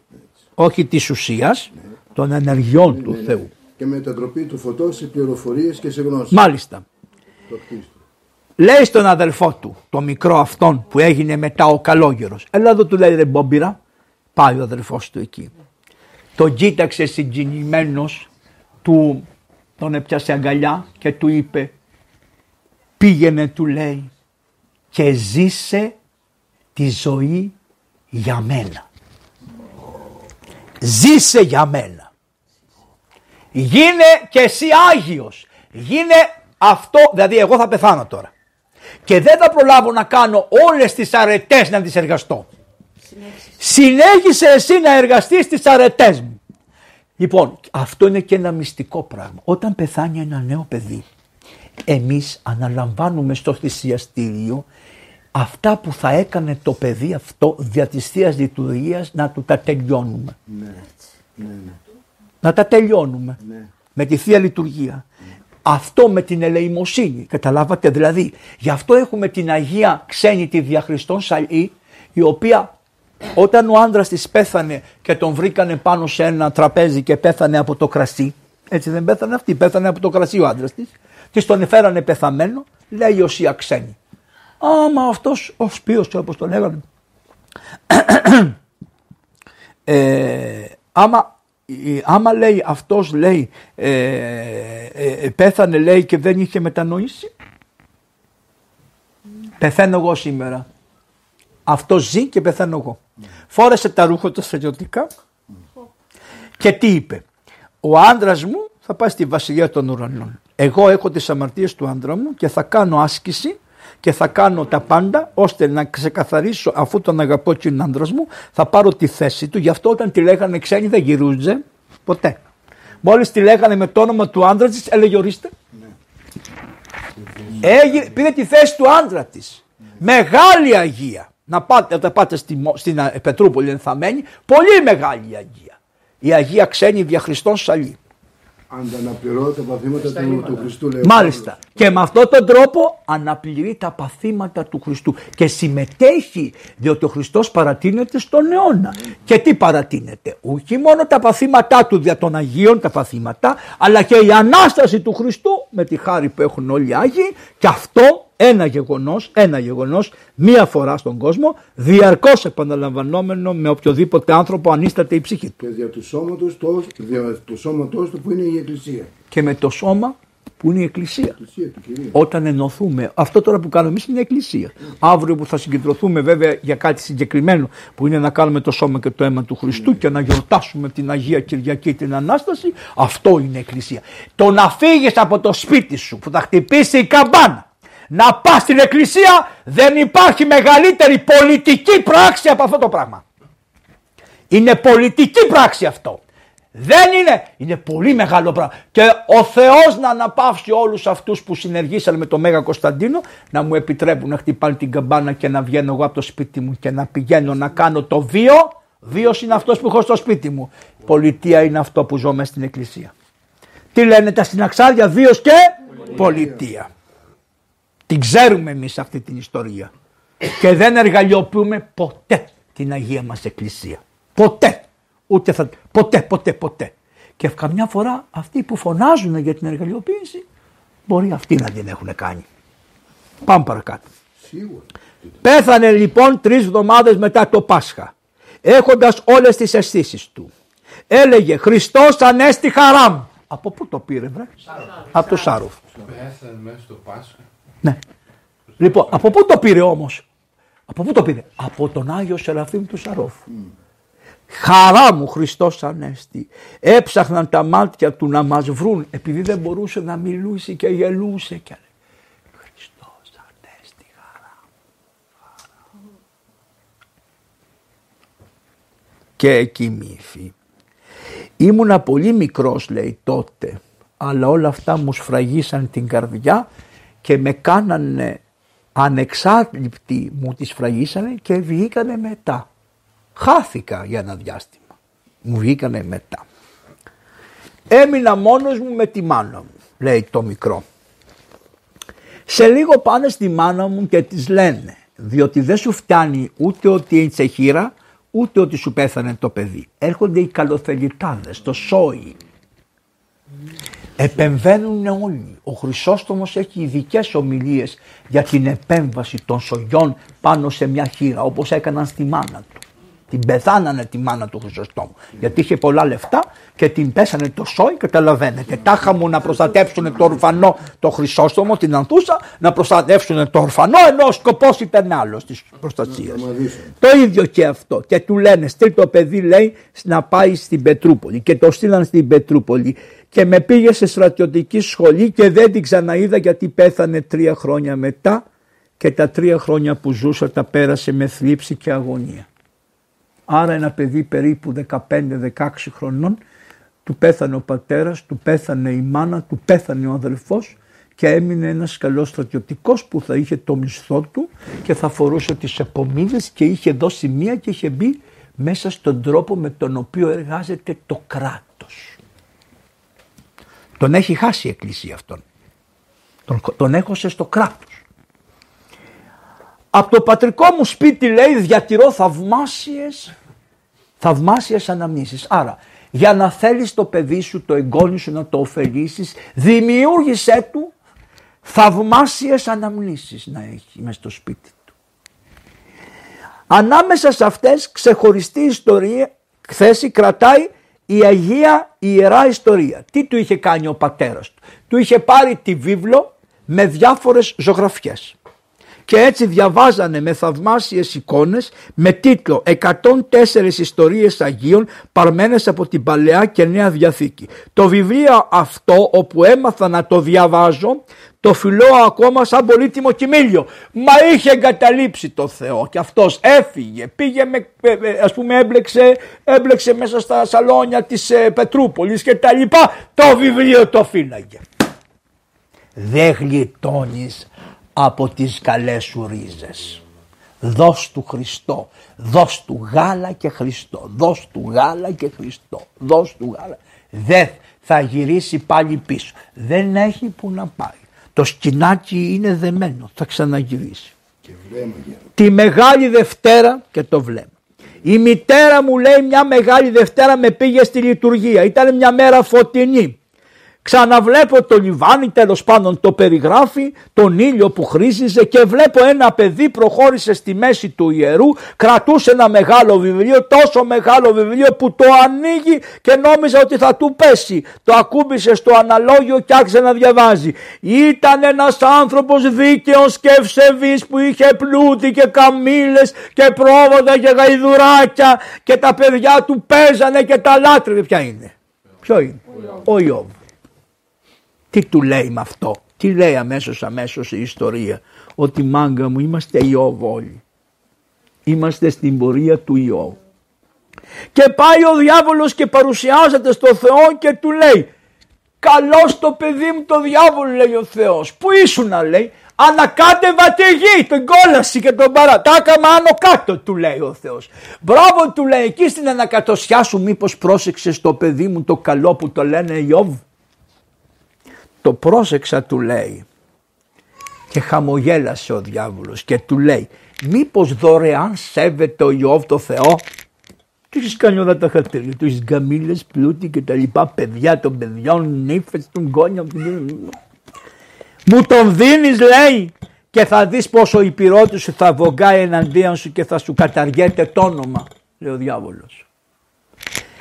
Και ο Θεός έδωσε στο σατανά τον ευσεβή άνθρωπο παρόλο που ο Θεός τον αγαπούσε διότι δεν είχε βρεθεί άλλος άνθρωπος δίκαιος σαν τον Ιώβ. Αυτά είναι φιλοκαλικά ερωτήματα που θέτει εδώ και είναι και παγκόσμια ερωτήματα. Γιατί τώρα εμείς σήμερα ήρθαμε από Κίνα στους ανθρώπους που είχαν, κάψει, που είχαν τα παιδιά στα τέμπη. Πήγαμε στην, που πήγαμε στην Καρδίτσα. Στην Καρδίτσα, στο και Βάιο. στο Βάιο. Και, και, και οι άνθρωποι έχουν αυτό το ερώτημα. Όλοι οι άνθρωποι έχουν αυτό το ερώτημα, ναι παππούλι μου καλέ. Αυτά. Και τι λέει, ο διάβολος σκότωσε λέει τα παιδιά και τα ζώα του εκμυδόνισε με μια στα πλούτη του και ο Ιώβ ξέσκησε τα ρούχα του και είπε «Γυμνός βγήκα από την κοιλιά της μάνας μου, γυμνός θα ξαναγυρίσω στη γη. Ο Θεός μου τα έδωσε όλα, ο Θεός μου τα πήρε όλα. Ή το όνομα Κύριου ευλογημένων από του νυν και έως του αιώνος». Οι κολυβάδες τρελόντουσαν γι' αυτό. Γι' αυτό έχουν όταν γίνεται η ακολουθία της αρτοκλασίας ενώ στα άλλα μοναστήρια λέγανε ή το όνομα Κυρίου ευλογημένο από την. Αυτοί ψέλνουν ένα πολύ ωραίο ή το όνομα Κυρίου που έχει διασωθεί, διότι οι κολυβάδες πήγαν και στην Πάτμο, έτσι. Το πατινιώτικο ύφος που ακούτε πώ ψέλνουν, που είχε και ο Γρηγόριος και ο Γρηγόριος της Δοχιαρίου, κολυβάς είναι. Από αυτή την παράδοση είναι των κολυβάδων. Το καταλαβαίνετε, ένα πάει. Λοιπόν, ή το όνομα Κυρίου ευλογημένων από του νυν. Και τώρα ακούστε, τι μεγάλο και ακατανόητο μυστήριο. Πώς μπορεί ο Θεός να παραδώσει στο διάβολο τον ευσεβή που αγαπούσε, να του πάρει τα παιδιά, ο διάβολος, να το γεμίσει πληγές, να τον καταντήσει, να, καθαρίζει, να τον καθαρίζει σε κομματάκια αποσπασμένα βάζα που ξυνότανε. Και όλα αυτά σύμφωνα με την Ευρώπη για να περηφανευτεί μπροστά στο σατανά και να πει να τι μπορεί να υποφέρει ένας άνθρωπος για μένα; Η Ευρώπη αυτό λέει ότι ο Θεός παρέδωσε τον Ιώβ για να ευχαριστηθεί ο Θεός ότι νίκησε ο γιος του που λέγεται Ιώβ νίκησε το διάβολο και να πει στο διάβολο να τα παιδιά μου πόσο καλά είναι. Ικανοποίηση της Η ικανοποίηση της Θείας δικαιοσύνης. Δεν υπάρχει αυτό στην Ορθοδοξία. Ο Χριστός δεν πέθανε για να πληρώσει το διάβολο τα χρεωστικά των αματιών μας. Ο Χριστός πέθανε με το σταυρικό θάνατο γιατί αγαπούσε και κατέβηκε στο θάνατο μέχρι θανάτου θανάτου δε σταυρού για να σου δείξει πόσο σ' αγαπώ και να πεις μια μέρα Ρε εσύ τέτοιος Θεός ήσουν που διοικούσες τα σύμπαντα και πήγες και σταυρώθηκες για να βρεις το απολολός πρόβατο και εγώ δεν σου δίνω σημασία και από την πολλή αγάπη που είχες πήγες και σταυρώθηκες αν εσύ έκανες τόσα για μένα εγώ να μην σηκωθώ να σε φιλήσω να σηκωθώ να σε αγαπήσω και να φωνάζω Χριστέ μου, ερωτά μου που είσαι που έκανες τόσα για μένα; Χριστέ μου που είσαι; Περιπατώ και φλέγομαι. Ναι. Ζητώ όδε κακίσε και ουδαμού τον εραστήν ευρίσκω της ψυχής μου. Αυτά είναι του Αγίου Σιμεών του νέου του Θεολόγου. Θεού Θεολόγου. Πες το καθαρά να γραφτεί, ξαναπες το, πες το. Το γράφεις Γιάννη. Περιπατώ, Και φλέγομαι. λέγομαι από έρωτα στο Χριστό. Μετά, Ζητώ όδε κακίσε ζητώ από εδώ και από εκεί, ναι. και ουδαμού τον εραστήν ευρίσκω της ψυχής μου. Και δυστυχώς δεν τον βρίσκω τον εραστή της ψυχής μου γιατί μου κρύβεται. Πότε το έπαθε αυτό, όταν εμφανιζόταν το πνεύμα το Άγιον, οι ενέργειες του Αγίου Πνεύματος και είχε το φωτισμό, μετά αυτό συστέλλεται. Και όταν συσταλεί η χάρη, εσύ που την έχεις φάει λες πού είναι αυτή η χάρη; και τρέχεις γύρω γύρω και φωνάζεις πού είναι; Deus absconditus. Μ' αρέσεις ρε παι. Κρυπτόμενος. Έλα κάτσε δίπλα χριστιανέ μου. ναι. Πώς θα μου φύγεις, πώς θα μου φύγεις; Πώς το ευχαριστούμε. Πω πω, ε, εγώ σπάνια βρίσκω τέτοιον άνθρωπο να μου παίζει πινγκ-πονγκ τόσο ωραία. λοιπόν, εκείνο όμως που κάνει το μεγαλείο σε αυτό το δράμα είναι το μυστήριο. Ποιο είναι το μυστήριο; Η επίγεια αλήθεια βλέπει να πραγματώνεται η αιώνια αλήθεια. Ο πλάστης εδώ επιδοκιμάζει το έργο του. Όπως όταν έκανε τον άνθρωπο τι είπε; Ιδού καλά λίαν. Τι είπε; Μπράβο μου. Όχι. Τι είπε; Καλά. λίαν. Γιατί δεν είπε άριστα; Δεν μπορούσε να πει άριστα. Αφού είναι έργο του Θεού. Τι είπε; Είναι πολύ καλά. Γιατί; Γιατί τους έδωσε την δύναμη να γίνουν άριστα. Διότι τους ελε... Λιμπερτά. Λιμπερτά. Ουσιαστική λιμπερτά. Πάρ το βιβλία καλός και κάντο άριστα παιδί μου εσέ. Εγώ σου δίνω όλες τις δυνάμεις της ψυχής και οργάνωσέ τις να τις κάνεις άριστα. Το μηδέν δικό σου, το πέντε δικό σου, το δέκα δικό σου. Όλα δικά σου είναι, εργάσου τα και κάντα άριστα. Και ο Ιώβ ευλογούντας τον Κύριον υπηρετεί όχι μόνο τον Κύριο αλλά ολόκληρη την δημιουργία επιγενέως γενναιών στους αιώνες των αιώνων γιατί αυτός ακριβώς ήταν ο προορισμός του να γίνει άριστος, να γίνει τέλειος. Δεν είναι για να καυχηθεί ο Θεός, είναι για να αποκαλυφθεί η δύναμή σου. Και μετά λέει ο Ντοστογεύσκη ότι είναι σαν να, σε αυτό το βιβλίο στην Αγία Γραφή είναι σαν να αναπαριστάνεται ο κόσμος όλος, ο άνθρωπος και ο χαρακτήρας του. Τι μεγάλα μυστήρια αποκαλύπτονται. Ο Θεός ανυψώνει και πάλι τον Ιώβ, του ξαναδίνει τα πλούτη του, περνούν τα χρόνια, αποκτάει άλλα παιδιά, τα αγαπάει, αλλά θυμάται συνέχεια και τα προηγούμενα. Ο Ιώβ δεν έχει 7 παιδιά, έχει 14 παιδιά. Το χαμένο. Το καταλάβατε τι λέει. Και είναι πατέρας 14 τέκλων. Δεν είναι τα επτά ένα δώρο του Θεού για να τους συμπληρώσει αυτά που χασε γιατί τα άλλα είναι φυλαγμένα στον ουρανό. Είναι πατήρ 14 και θα αναστηθεί λέει ο Ιω.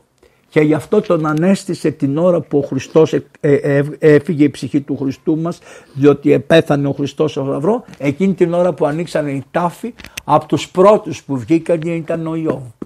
Αυτό που λέει πολλά σόρματα των κεκοιμημένων Αγίων ηγέρθη και ενεφανίστησαν πολλοί μετά την Ανάστασή του. Σηκωθήκανε τη Μεγάλη Παρασκευή αλλά καθόντουσαν στους τάφους καθιστή. Και μόλις αναστήθηκε ο Χριστός φανερωθήκανε κι αυτοί. Για να μην προστρέξουν πρώτοι στο μυστήριο της Αναστάσεως. Αλλά να είναι ο Χριστός πρώτος που αναστήθηκε. Συνεχίζει, τελειώ, δεν θα, σα- θα φύγετε, δεν μπορώ, να- είναι πολλά. Δεν ξέρω, αύριο και μεθαύριο. Προσέξτε τώρα. Ο λαός λέει να του έχετε εμπιστοσύνη. Τα καταλαβαίνει αυτά. Οι μορφωμένοι δεν τα καταλαβαίνουν αυτά. Ο λαός τα καταλαβαίνει. Δεν καταλαβαίνει ο λαός λέει την ωραία ιστορία της Εσθήρ. Δεν καταλαβαίνει τη Βασθή. Δεν καταλαβαίνει τον Ιωνά που έμεινε στην κοιλία του Τσίτους. Μια χαρά την καταλαβαίνει. Δεν καταλαβαίνει ο, ο λαός τις παραβολές του Κυρίου και ειδικά όπως τις δίνει ο Λουκάς. Βρε το γεύση τα γράφει. Ούτε παπάς. Ούτε δεσπότης. Ούτε καθηγητής της θεολογίας. Ένας από τους πιο χριστιανός ορθόδοξος που γράφει μέσα από το Ευαγγέλιο και περιγράφει τα βάσανα, τους ταπεινούς και καταφρονεμένους. Τη μετάνοια του Σαούλ, του Παύλου μας τη μετάνοια. Και στο τέλος λέει να τους δίνετε να διαβάζουν τα μηνέα. Τι εννοεί; Τα βίους, τους βίους των Αγίων. Αυτά οι, οι μορφωμένοι τα λένε απλοϊκά. Αυτά τα απλοϊκά θα αγγίξουν την καρδιά του λαού. Είναι τόσο απλό που δεν τολμάει κανείς να φορές να το πει ότι είναι τόσο απλό. Φοβάται λέει την κοροϊδία ενώ είναι τόσο αληθινά αυτά που λέει. Όποιος δεν πιστεύει στο Θεό δεν πιστεύει ούτε στο λαό του Θεού. Μονάχα ο λαός και η αυριανή πνευματική του δύναμη θα ξαναφέρουν τους αθέους που απομικρέθηκαν από τη γενέτειρά τους γη. Ποια είναι η γενέτειρα γη των Αθέων; Η πατρίδα μας. Αυτή υποτισμένη με τα αίματα των Αγίων. Αυτοί γίνανε άθεοι, δεν πειράζει. Ο πνευματικός λαός που θα βγάλει τους Αγίους θα τους ξαναφέρει πάλι στη γενέτειρά τους γη γιατί χωρίς το λόγο του λαού ο, θε, ο λαός, χωρίς το λόγο του Θεού ο, ο, ο λαός θα καταστραφεί. Τι περιγράφει αυτό το 17. Προσπαθήσαν να φτιάξουν ένα κράτος χωρίς Θεό και δεν έγινε τίποτα.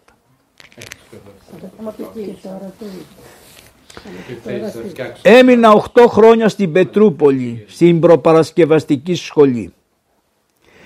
Η εκπαίδευσή μου αυτή η στρατιωτική έπνιξε μέσα μου όλες τις εντυπώσεις από την παιδική μου ηλικία. Απόκτησα καινούριες συνήθειες και ιδέες ευρωπαϊκές. Έγινα άγριος, σκληρός και ανόητος. Προσέξτε τι έλεγε τον αδερφό του που πέθανε. Ο αδερφός του ήταν μία μίξη πολλών καλών και μερικών στραβών. Αυτός μέσα στο στρατιωτικό αυτό από τον εγωισμό που έπαθε έγινε άγριος, σκληρός και ανόητος. Βεβαίως πήρα ένα λούστρο ευγενίας. Καλημέρα σας, τι κάνετε παρακαλώ, περάστε. Ναι. Έμαθα την κοσμική συμπεριφορά. Έμαθα γαλλικά. Το καταλάβατε; Τα γαλλικά ήταν απαραίτητο. Πώς θα καταλάβεις το διαφωτισμό άμα δεν μάθεις τα γαλλικά. Έμαθα γαλλικά αλλά βλέπουμε όλοι μας τους στρατιώτες που μας υπηρετούσαν σαν αληθινά κτίνη. Δηλαδή αυτοί ήταν αξιωματικοί και δίπλα είχαν κάποιους. Εμείς τους θεωρούσαμε κτίνη. Εγώ μάλιστα πιο πολύ ίσως από τους άλλους γιατί επηρεαζόμουν από τους συμμαθητές μου. Και ενώ όταν γίναμε αξιωματικοί ήμασταν έτοιμοι να χύσουμε το αίμα μας προκειμένου να υπερασπίσουμε τη τιμή του συντάγματός μας, για την αληθινή μας τιμή κανένας δεν είχε την παραμικρή ιδέα. Και αν βρισκόταν κανείς να του διδάξει ποια είναι η πραγματική τιμή, θα τον κοροϊδεύαμε. Το μεθύσι, η κρεπάλη, η ξετσιποσιά ήταν αυτό που μας έκανε να νιώθουμε υπερηφάνεια σύμφωνα με αυτή την κοσμική διδασκαλία. Το καταλάβατε; Υπάρχει ταυτότητα το 1880. Πόσο έχουμε, 2023.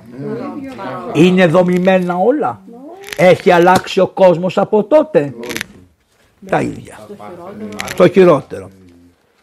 Δεν λέω ότι είμαστε διεφθαρμένοι, προσέξτε. Ενώ τα είχαν όλα αυτά, δεν είμαστε διεφθαρμένοι.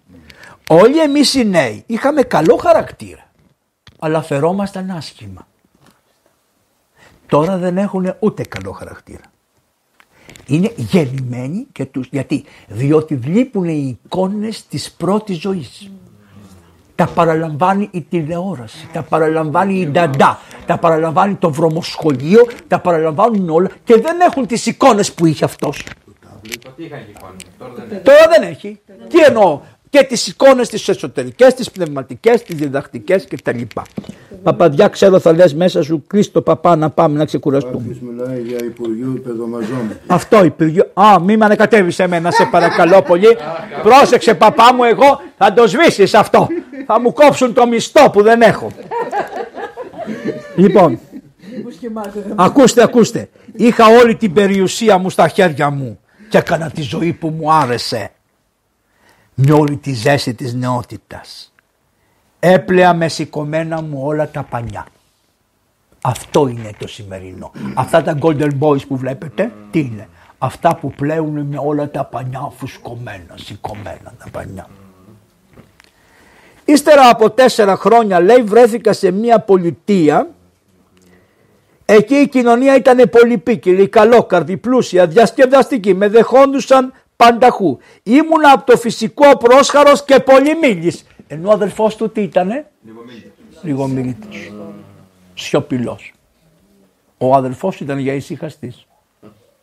Αυτός ήταν καλός, ομιλητικός, πλούσιος.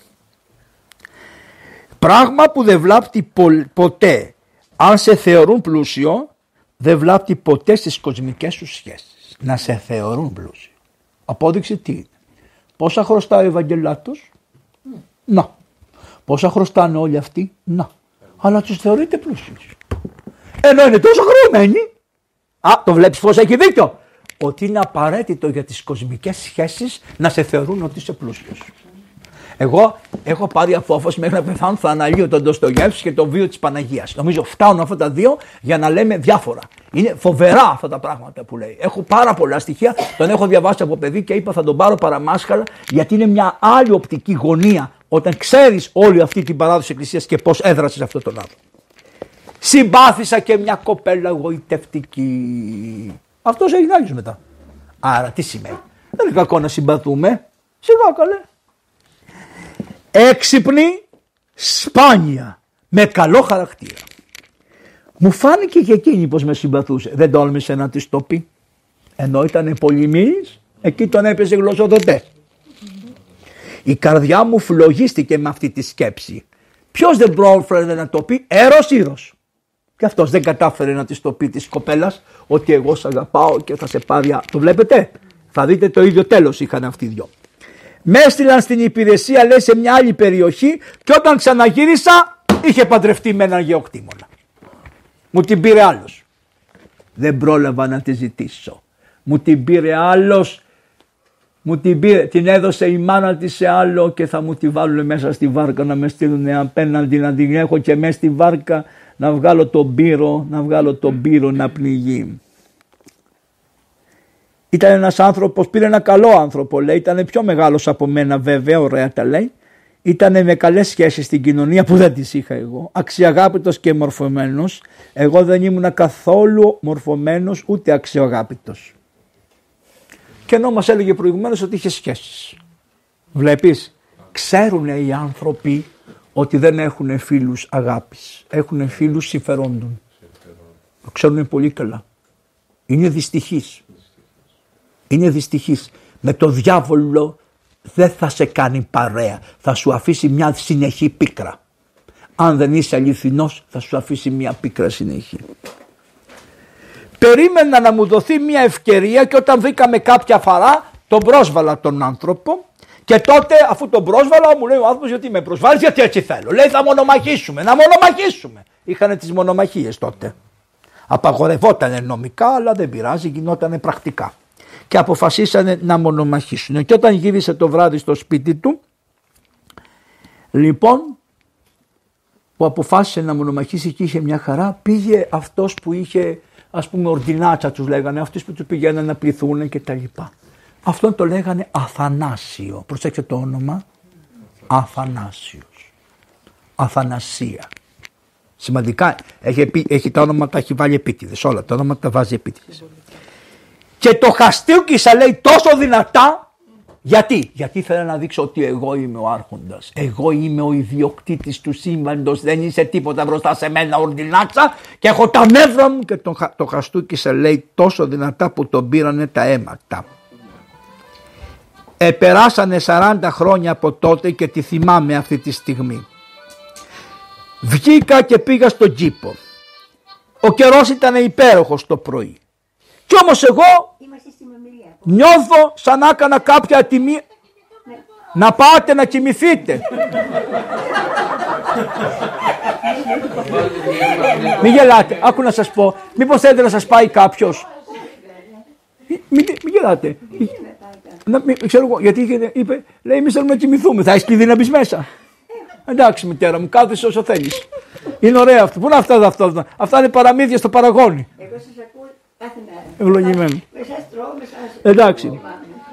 Είχε βγει ο ήλιος λέει και τα πουλιά τη τίβιζαν. Αλλά ενώ τη τίβιζαν τα πουλιά, ενώ ο αδερφός του το καταλάβαινε, αυτός δεν μπορούσε να τα χαρεί. Τι κάνεις, δηλητηριάζεις τα πάντα.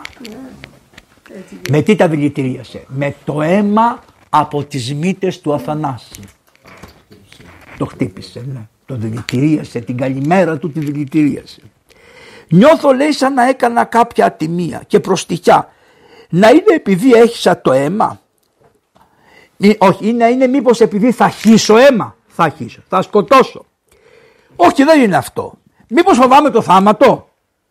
Όχι δεν φοβάμαι το θάνατο. Ίσα ίσα λέει θέλω και να πεθάνω τελειώσαμε.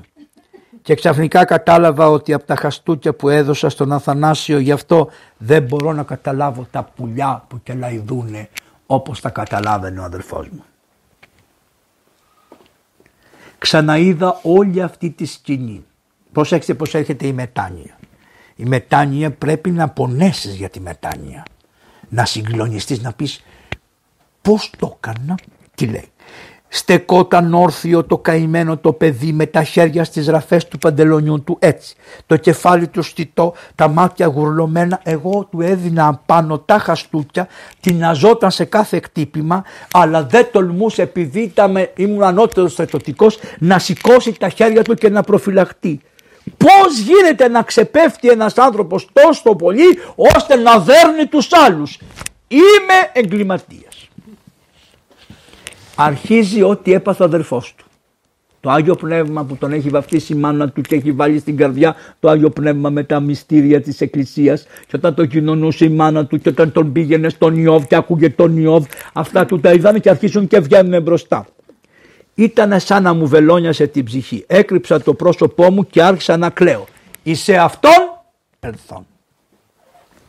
Τι είπε; Θα γυρίσω στον πατέρα και θα πω πάτερ είμαι αυτόν. Με απλά πράγματα ε. Εις τον ουρανό και ενώπιόν σου. Θυμήθηκα τον αδελφό μου τον Μάρκελο Νάτος που έλεγε καλοί μου υπηρέτες γιατί με υπηρετείτε; Γιατί με αγαπάτε; Είμαι άξιος εγώ να με υπηρετεί κάποιος; Ναι, είμαι άξιος εγώ. Αναρωτήθηκα έξαφνα. Πραγματικά με ποιο δικαίωμα εγώ άξιζα να με υπηρετεί ένας άνθρωπος άλλος πλασμένος σαν και εμένα κατ' εικόνα Θεού και με τη δυνατότητα του καθομοίωσης. Εδώ μέσα είναι αυτά. Προσέξτε. Δεν είναι βιβλίο της Εκκλησίας. Το καταλαβαίνετε, αδερφοί Καραμαζό. Το αντιλαμβάνεστε τι λέει. Το κατοικώνα και το καθομοίωση. Ίδιοι είμαστε. Να ισότητα πώς έρχεται. Δεν έρχεται ισότητα με διαταγές απ' έξω. Έρχεται με τον αλλάξει το έσω του ανθρώπου. Και αυτό δεν μπορεί να το καταφέρει κανείς. Μόνο η ορθή διδασκαλία, το σπίτι σου που τα καταστρέψανε όλα. Γι' αυτό κοροϊδεύουν τα πάντα. Ούτε ελευθερίες υπάρχουν, ούτε ισότητες, ούτε αδελφότητες, τίποτα. Δεν τους νοιάζει απολύτως τίποτα. Έχουν χάσει οι λέξεις τα νοήματά τους. Λοιπόν, Πρώτη φορά πέρασε από το μυαλό μου αυτή η σκέψη και ξαφνικά είδα καθαρά όλη τη φρίκη της πράξης μου. Εγώ θα πήγαινα να σκοτώσω έναν άνθρωπο καλό, ευγενικό, έξυπνο, χωρίς να με έχει προσβάλει αυτός, εγώ τον πρόσβαλα και θα έκανα έτσι τη γυναίκα του δυστυχισμένη, αυτή τη γυναίκα που την αγαπούσα εγώ, θα την έκανα δυστυχισμένη, θα την βασάνιζα και θα την έστενα και στον τάφο γιατί θα τη σκότωνα αυτό που αγαπούσε. Μοιάζει με το Ερωσύρος ή δεν μοιάζει; Είδατε ότι είναι ίδιο, η ίδια, η ίδια θεολογία, η ίδια Παπαδιαμάντης και Ντοστογεύση. Δεν συναντηθήκανε ποτέ. Αλλά γεννιόνται από την ίδια μήτρα της Αγίας Εκκλησίας και φαίνεται από τις μικρές λεπτομέρειες τους. Ήμουν αξαπλωμένο με την κοιλιά και είχα το πρόσωπό μου βυθισμένο στο μαξιλάρι. Τότε μπήκε ο υπολογαγό που θα του έκανε αυτό και του λέει μπρος πάμε. Θαυμάσια σηκώθηκες και τα λοιπά. Και όταν πήγανε παρακάτω γυρίζει πίσω και τι του λέει. Άφησε με να γυρίσω κάτι ξέχασα. Και μπαίνει μέσα και πάει στο Θανάση και του λέει Αθανάσιε εχθές σε χαστούκισα συγχώρεσέ με. Δηλαδή εγώ εχθές Θανάση μου χαστούκισα την αθανασία μου. Γιατί η αθανασία μου περνάει από σένα Θανάση μου. Η αθανασία μου περνάει από σένα Θανάση μου. Με καταλάβατε; Εκείνος την άχθηκε το παιδί. Σαν να τρόμαξε. Και τότε εγώ είδα ότι δεν φτάνει αυτό και γονάτισα στα πόδια του και του είπα συγγνώμη. Και αυτός λέει εξοχότατε, να σταματήσετε. Εξοχότατε λέει, αξίζω εγώ. Και τότε λέει άρχισε να κλαίει και αυτός και κλαίγα και εγώ και τότε φιληθήκαμε, τον αγκάλιασα και, το, και τον πήρα στην αγκαλιά μου και τον πήρα στην αγκαλιά μου και είπα μέσα μου να η ισότητα που είπε ο Χριστός παίρνει τις λέξεις από τη Γαλλική Επανάσταση και λέει να τη ισότητα. Τώρα αποκαταστάθηκε η ισότητα. Τώρα είμαστε ίσοι. Διότι αυτός με συγχωρεί χωρίς να μου το πει. Εγώ του ζητάω συγγνώμη και μου συγχωρεί χωρίς να μου το πει και τι με κάνει. Κλαίμε μαζί και αγκαλιαζόμαστε. Και θα σας πω το τέλος ποιος ήταν αυτόν των ανθρώπων. Λοιπόν, επήγανε λοιπόν να κάνουν τη μάχη, ξέρετε εκεί με 12 βήματα μετράνε και του λέει ρίξε εσύ πρώτος. Και έριξε ο άνθρωπος και δεν τον σκότωσε, απλώς του πέρασε η σφαίρα εδώ και του πήδεξε λίγο τα μαλλιά. Τι απαντάει λοιπόν αυτός; Δόξα ο Θεός Κύριε μου λέει σε αυτόν που είχαν κάνει που ο Θεός δεν επέτρεψε να σκοτώσετε άνθρωπο, δηλαδή γι' αυτόν. Δεν είπε δόξα ο Θεός που δεν με σκοτώσατε και ζω. Δόξα ο Θεός που δεν σας επέτρεψε ο Θεός να έχετε ένα φόνο στην πλάτη σας εσείς. Το καταλάβατε πως αλλάζει ο άνθρωπος. Άλλαξε. Τάκ. Αλλάζει με τη χάρη του Αγίου Πνεύματος. Και τι του λέει; Του λέει ο άλλος ρίξε μου. Όχι λέει κύριε. Τι λέτε κύριε. Εσείς να γλιτώσετε και να μην σκοτώσετε άνθρωπο και εγώ να πάω να σκοτώσω άνθρωπο; Όχι κύριε δεν γίνεται αυτό.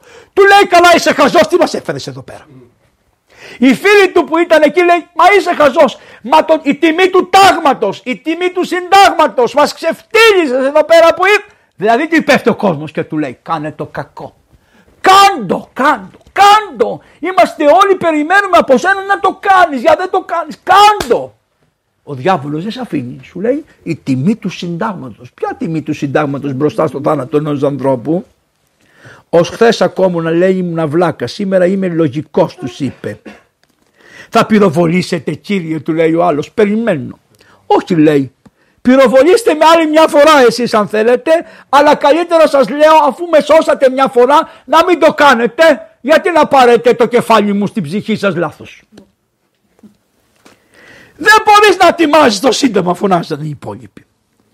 Κύριοι, είπα τότε σε όλους σοβαρά, είναι λοιπόν καταπληκτικό να συναντήσει κανείς στην εποχή μας έναν άνθρωπο που με, να μετανοεί για τη βλακεία του και να παραδέχεται μπροστά σε όλους όπως έχει άδικο.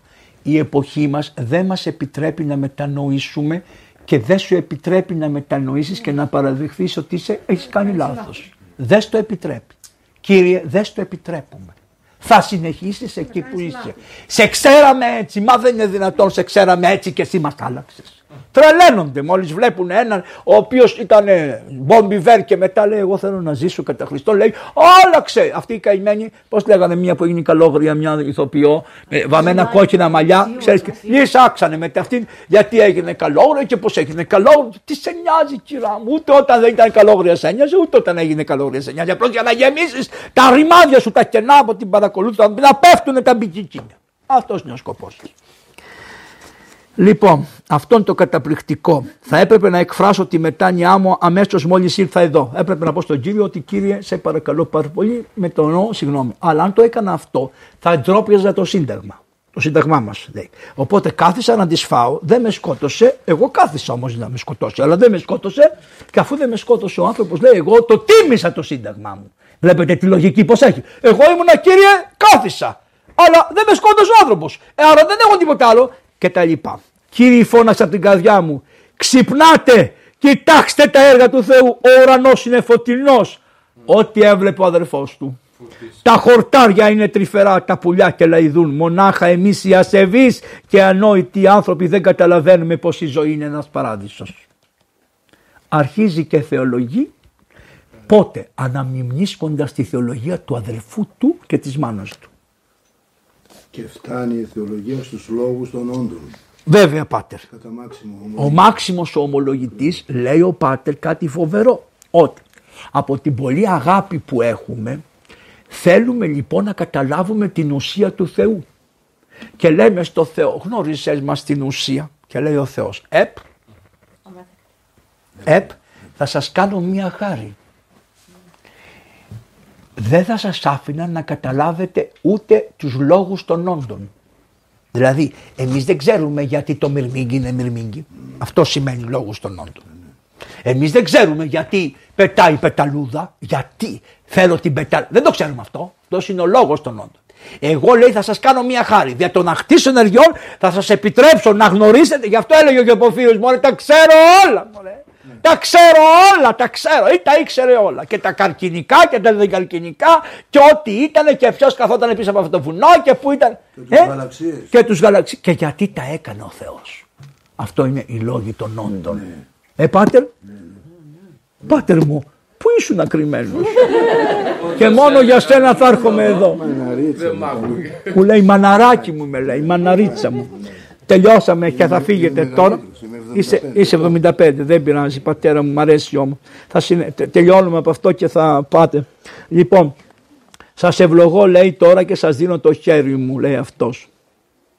Οι άλλοι λέγανε «Ετοί- ατίμασε τη στολή λέει πρέπει να παρετηθεί.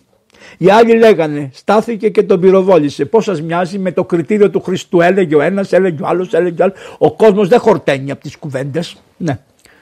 Λέει δεν πειράζει, εγώ έχω παρετηθεί κιόλας. Θα πάω να γίνω καλόγερος. Τι του είπε ο άλλος, ζήσε για μένα. Ο Ζωσιμάς, ο αδερφός του Μάρκελος, ζήσε για μένα. Μαθεύτηκε το πράγμα λέει και είπα, είπε το κράτος. Ε, δεν μπορούμε να δικάσουμε έναν καλόγερο. Πήγαινε στο καλό, είσαι παλαβός. Φεύγα. Τελείωσε, κάει και η τηλεόραση. Μ' αρέσει.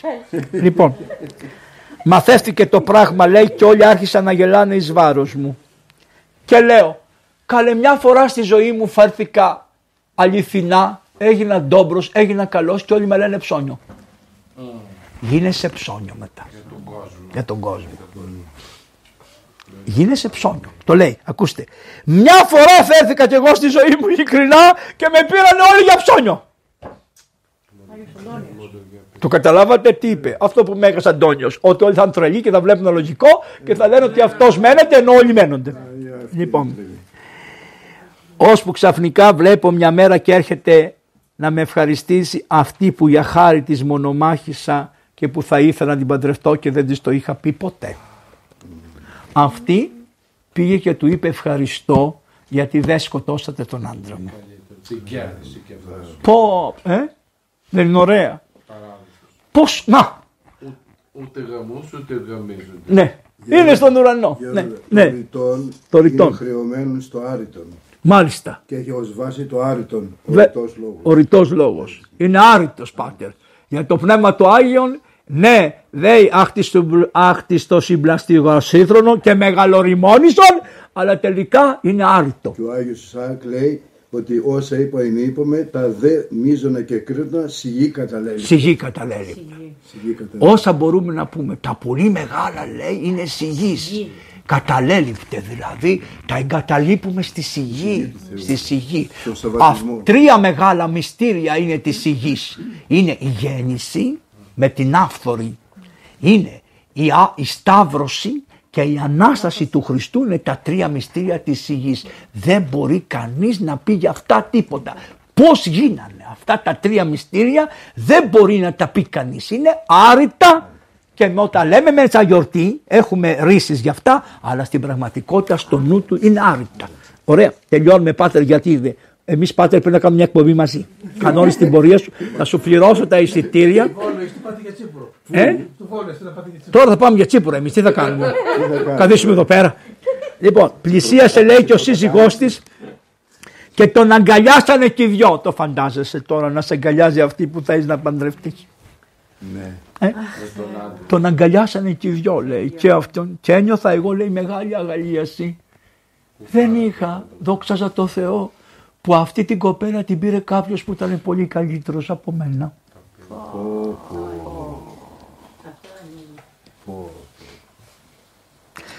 Και ούτε εκεί λοιπόν καθόταν ο πειρασμός δίπλα. Άλλη μέρα είναι αυτό. Τον παραμόνευε ο πειρασμός. Έχει συνέχεια. Τώρα θα σας πω... Ε, to be continued. Μ' αρέσει, εσύ είσαι... Παραδώσουμε στη σιγή τώρα. Όχι, δεν θα πάρω στη σιγή αυτά. Θα τα πρέπει να τα τελειώσω αύριο. Απόψε τελειώνουμε. Ακούστε τώρα να τελειώσουμε την ιστορία. Όταν έγινε μοναχός, του είπε το μοναστήρι του, πάρε αυτή τη σακούλα και βγει- βγες να ζητιανέψεις. Και βγήκε ο άνθρωπος και πήγε να ζητιανέψει. Και εκεί που πήγε να ζητιανέψει, χτύπαγε διάφορες πόρτες για να ζητιανέψει. Και να λέει, δώστε μου χριστιανοί, δώστε μου χριστιανοί, δώστε μου χριστιανοί, σώστε με χριστιανοί, δώστε μου κάτι χριστιανοί. Λοιπόν, διακονεύοντας λοιπόν, εκεί που διακονούσε, τον πλησιάζει ένας κύριος. Του λέει, εσείς είστε πάτερ, εσείς είστε. Λέει, ποιος είσαι; Είμαι ο Αθανάσιος πάτερ. Ναι, ναι, ναι, το πεις αυτό. Είμαι ο Αθανάσιος λέει η Πάτερ. Σε χάσα. Εσύ είσαι Αθανάσιε ναι. Με θυμάσαι 8 χρόνια.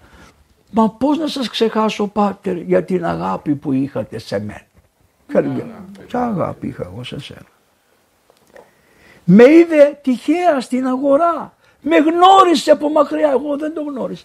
Και έτρεξε και με είδε μοναχό με τα ράσα. Πού να καταλάβει ποιος ήμουνα; Πάτερ, πάτερ, το πιστέψω, δεν το πιστεύω. Ξέρεις πώς κάνουμε. Που δεν σα- Πάτερ, απόψε στο σπίτι μου θα έρθεις. Έλα στο σπίτι μου.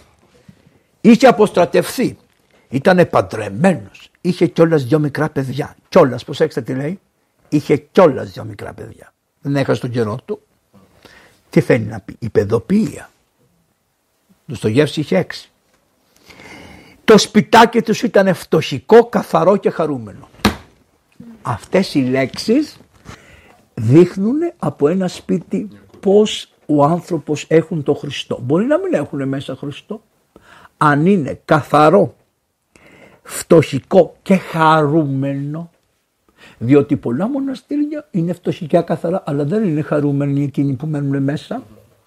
Έχουν μια στριμάδα της τριμάδας. Πρόσεξε καλό εσύ είσαι χαρούμενοι.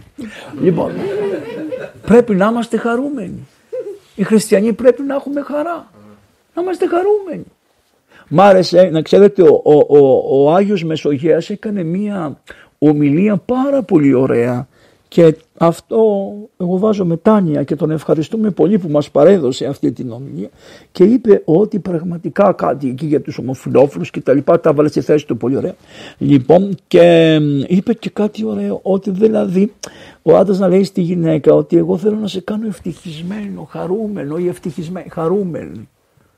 Πολύ ωραίο πράγμα. Χαρούμενος, να είσαι χαρούμενος. Μπήκε- Λοιπόν, και είδε το σπίτι αυτό ότι ήταν χαρούμενο. Με έβαλε να καθίσω.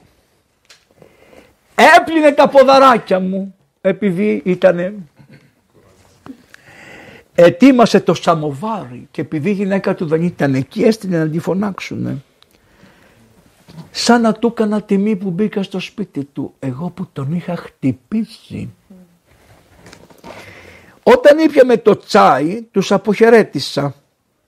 Μου λέει, Πάτερ θα κοιμηθείς εδώ. Δεν κοιμάμαι εγώ εδώ. Ποτέ δεν κοιμόντουσαν οι κολυβάδες σε σπίτια που ήσαν οικογένειες. Ποτέ.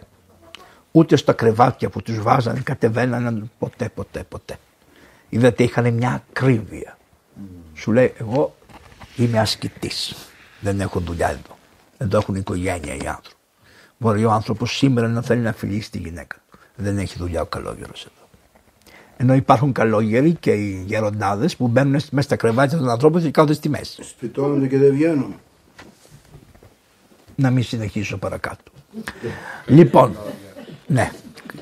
Το σπιτάκι τους ήταν, είπαμε. Όταν ήπιαμε το τσάι, λέει, τον αποχαιρέτησα. Μου έδωσε 50 καπίκια για το μοναστήρι.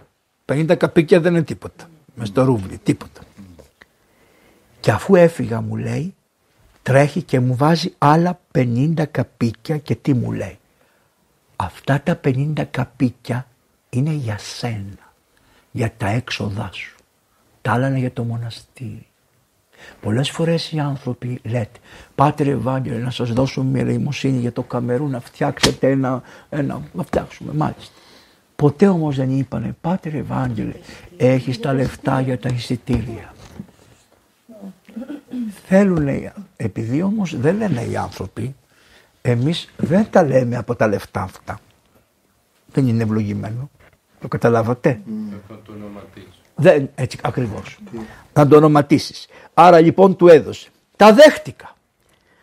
Τον αποχαιρέτησα και αυτόν και τη γυναίκα του και έφυγα χαρούμενος. Στο δρόμο σκεφτόμουν να έλεγα. Σίγουρα και οι δυο μας, εκείνος στο σπίτι του και εγώ μες στους δρόμους, μες στα χιόνια ανασένουμε βαθιά και χαμογελάει και αυτός για μένα και εγώ για αυτόν με μια καρδιά χαρούμενη με το Άγιο Πνεύμα στην καρδιά και λέμε πως τα έφερε ο Θεός και μας συνάντησε.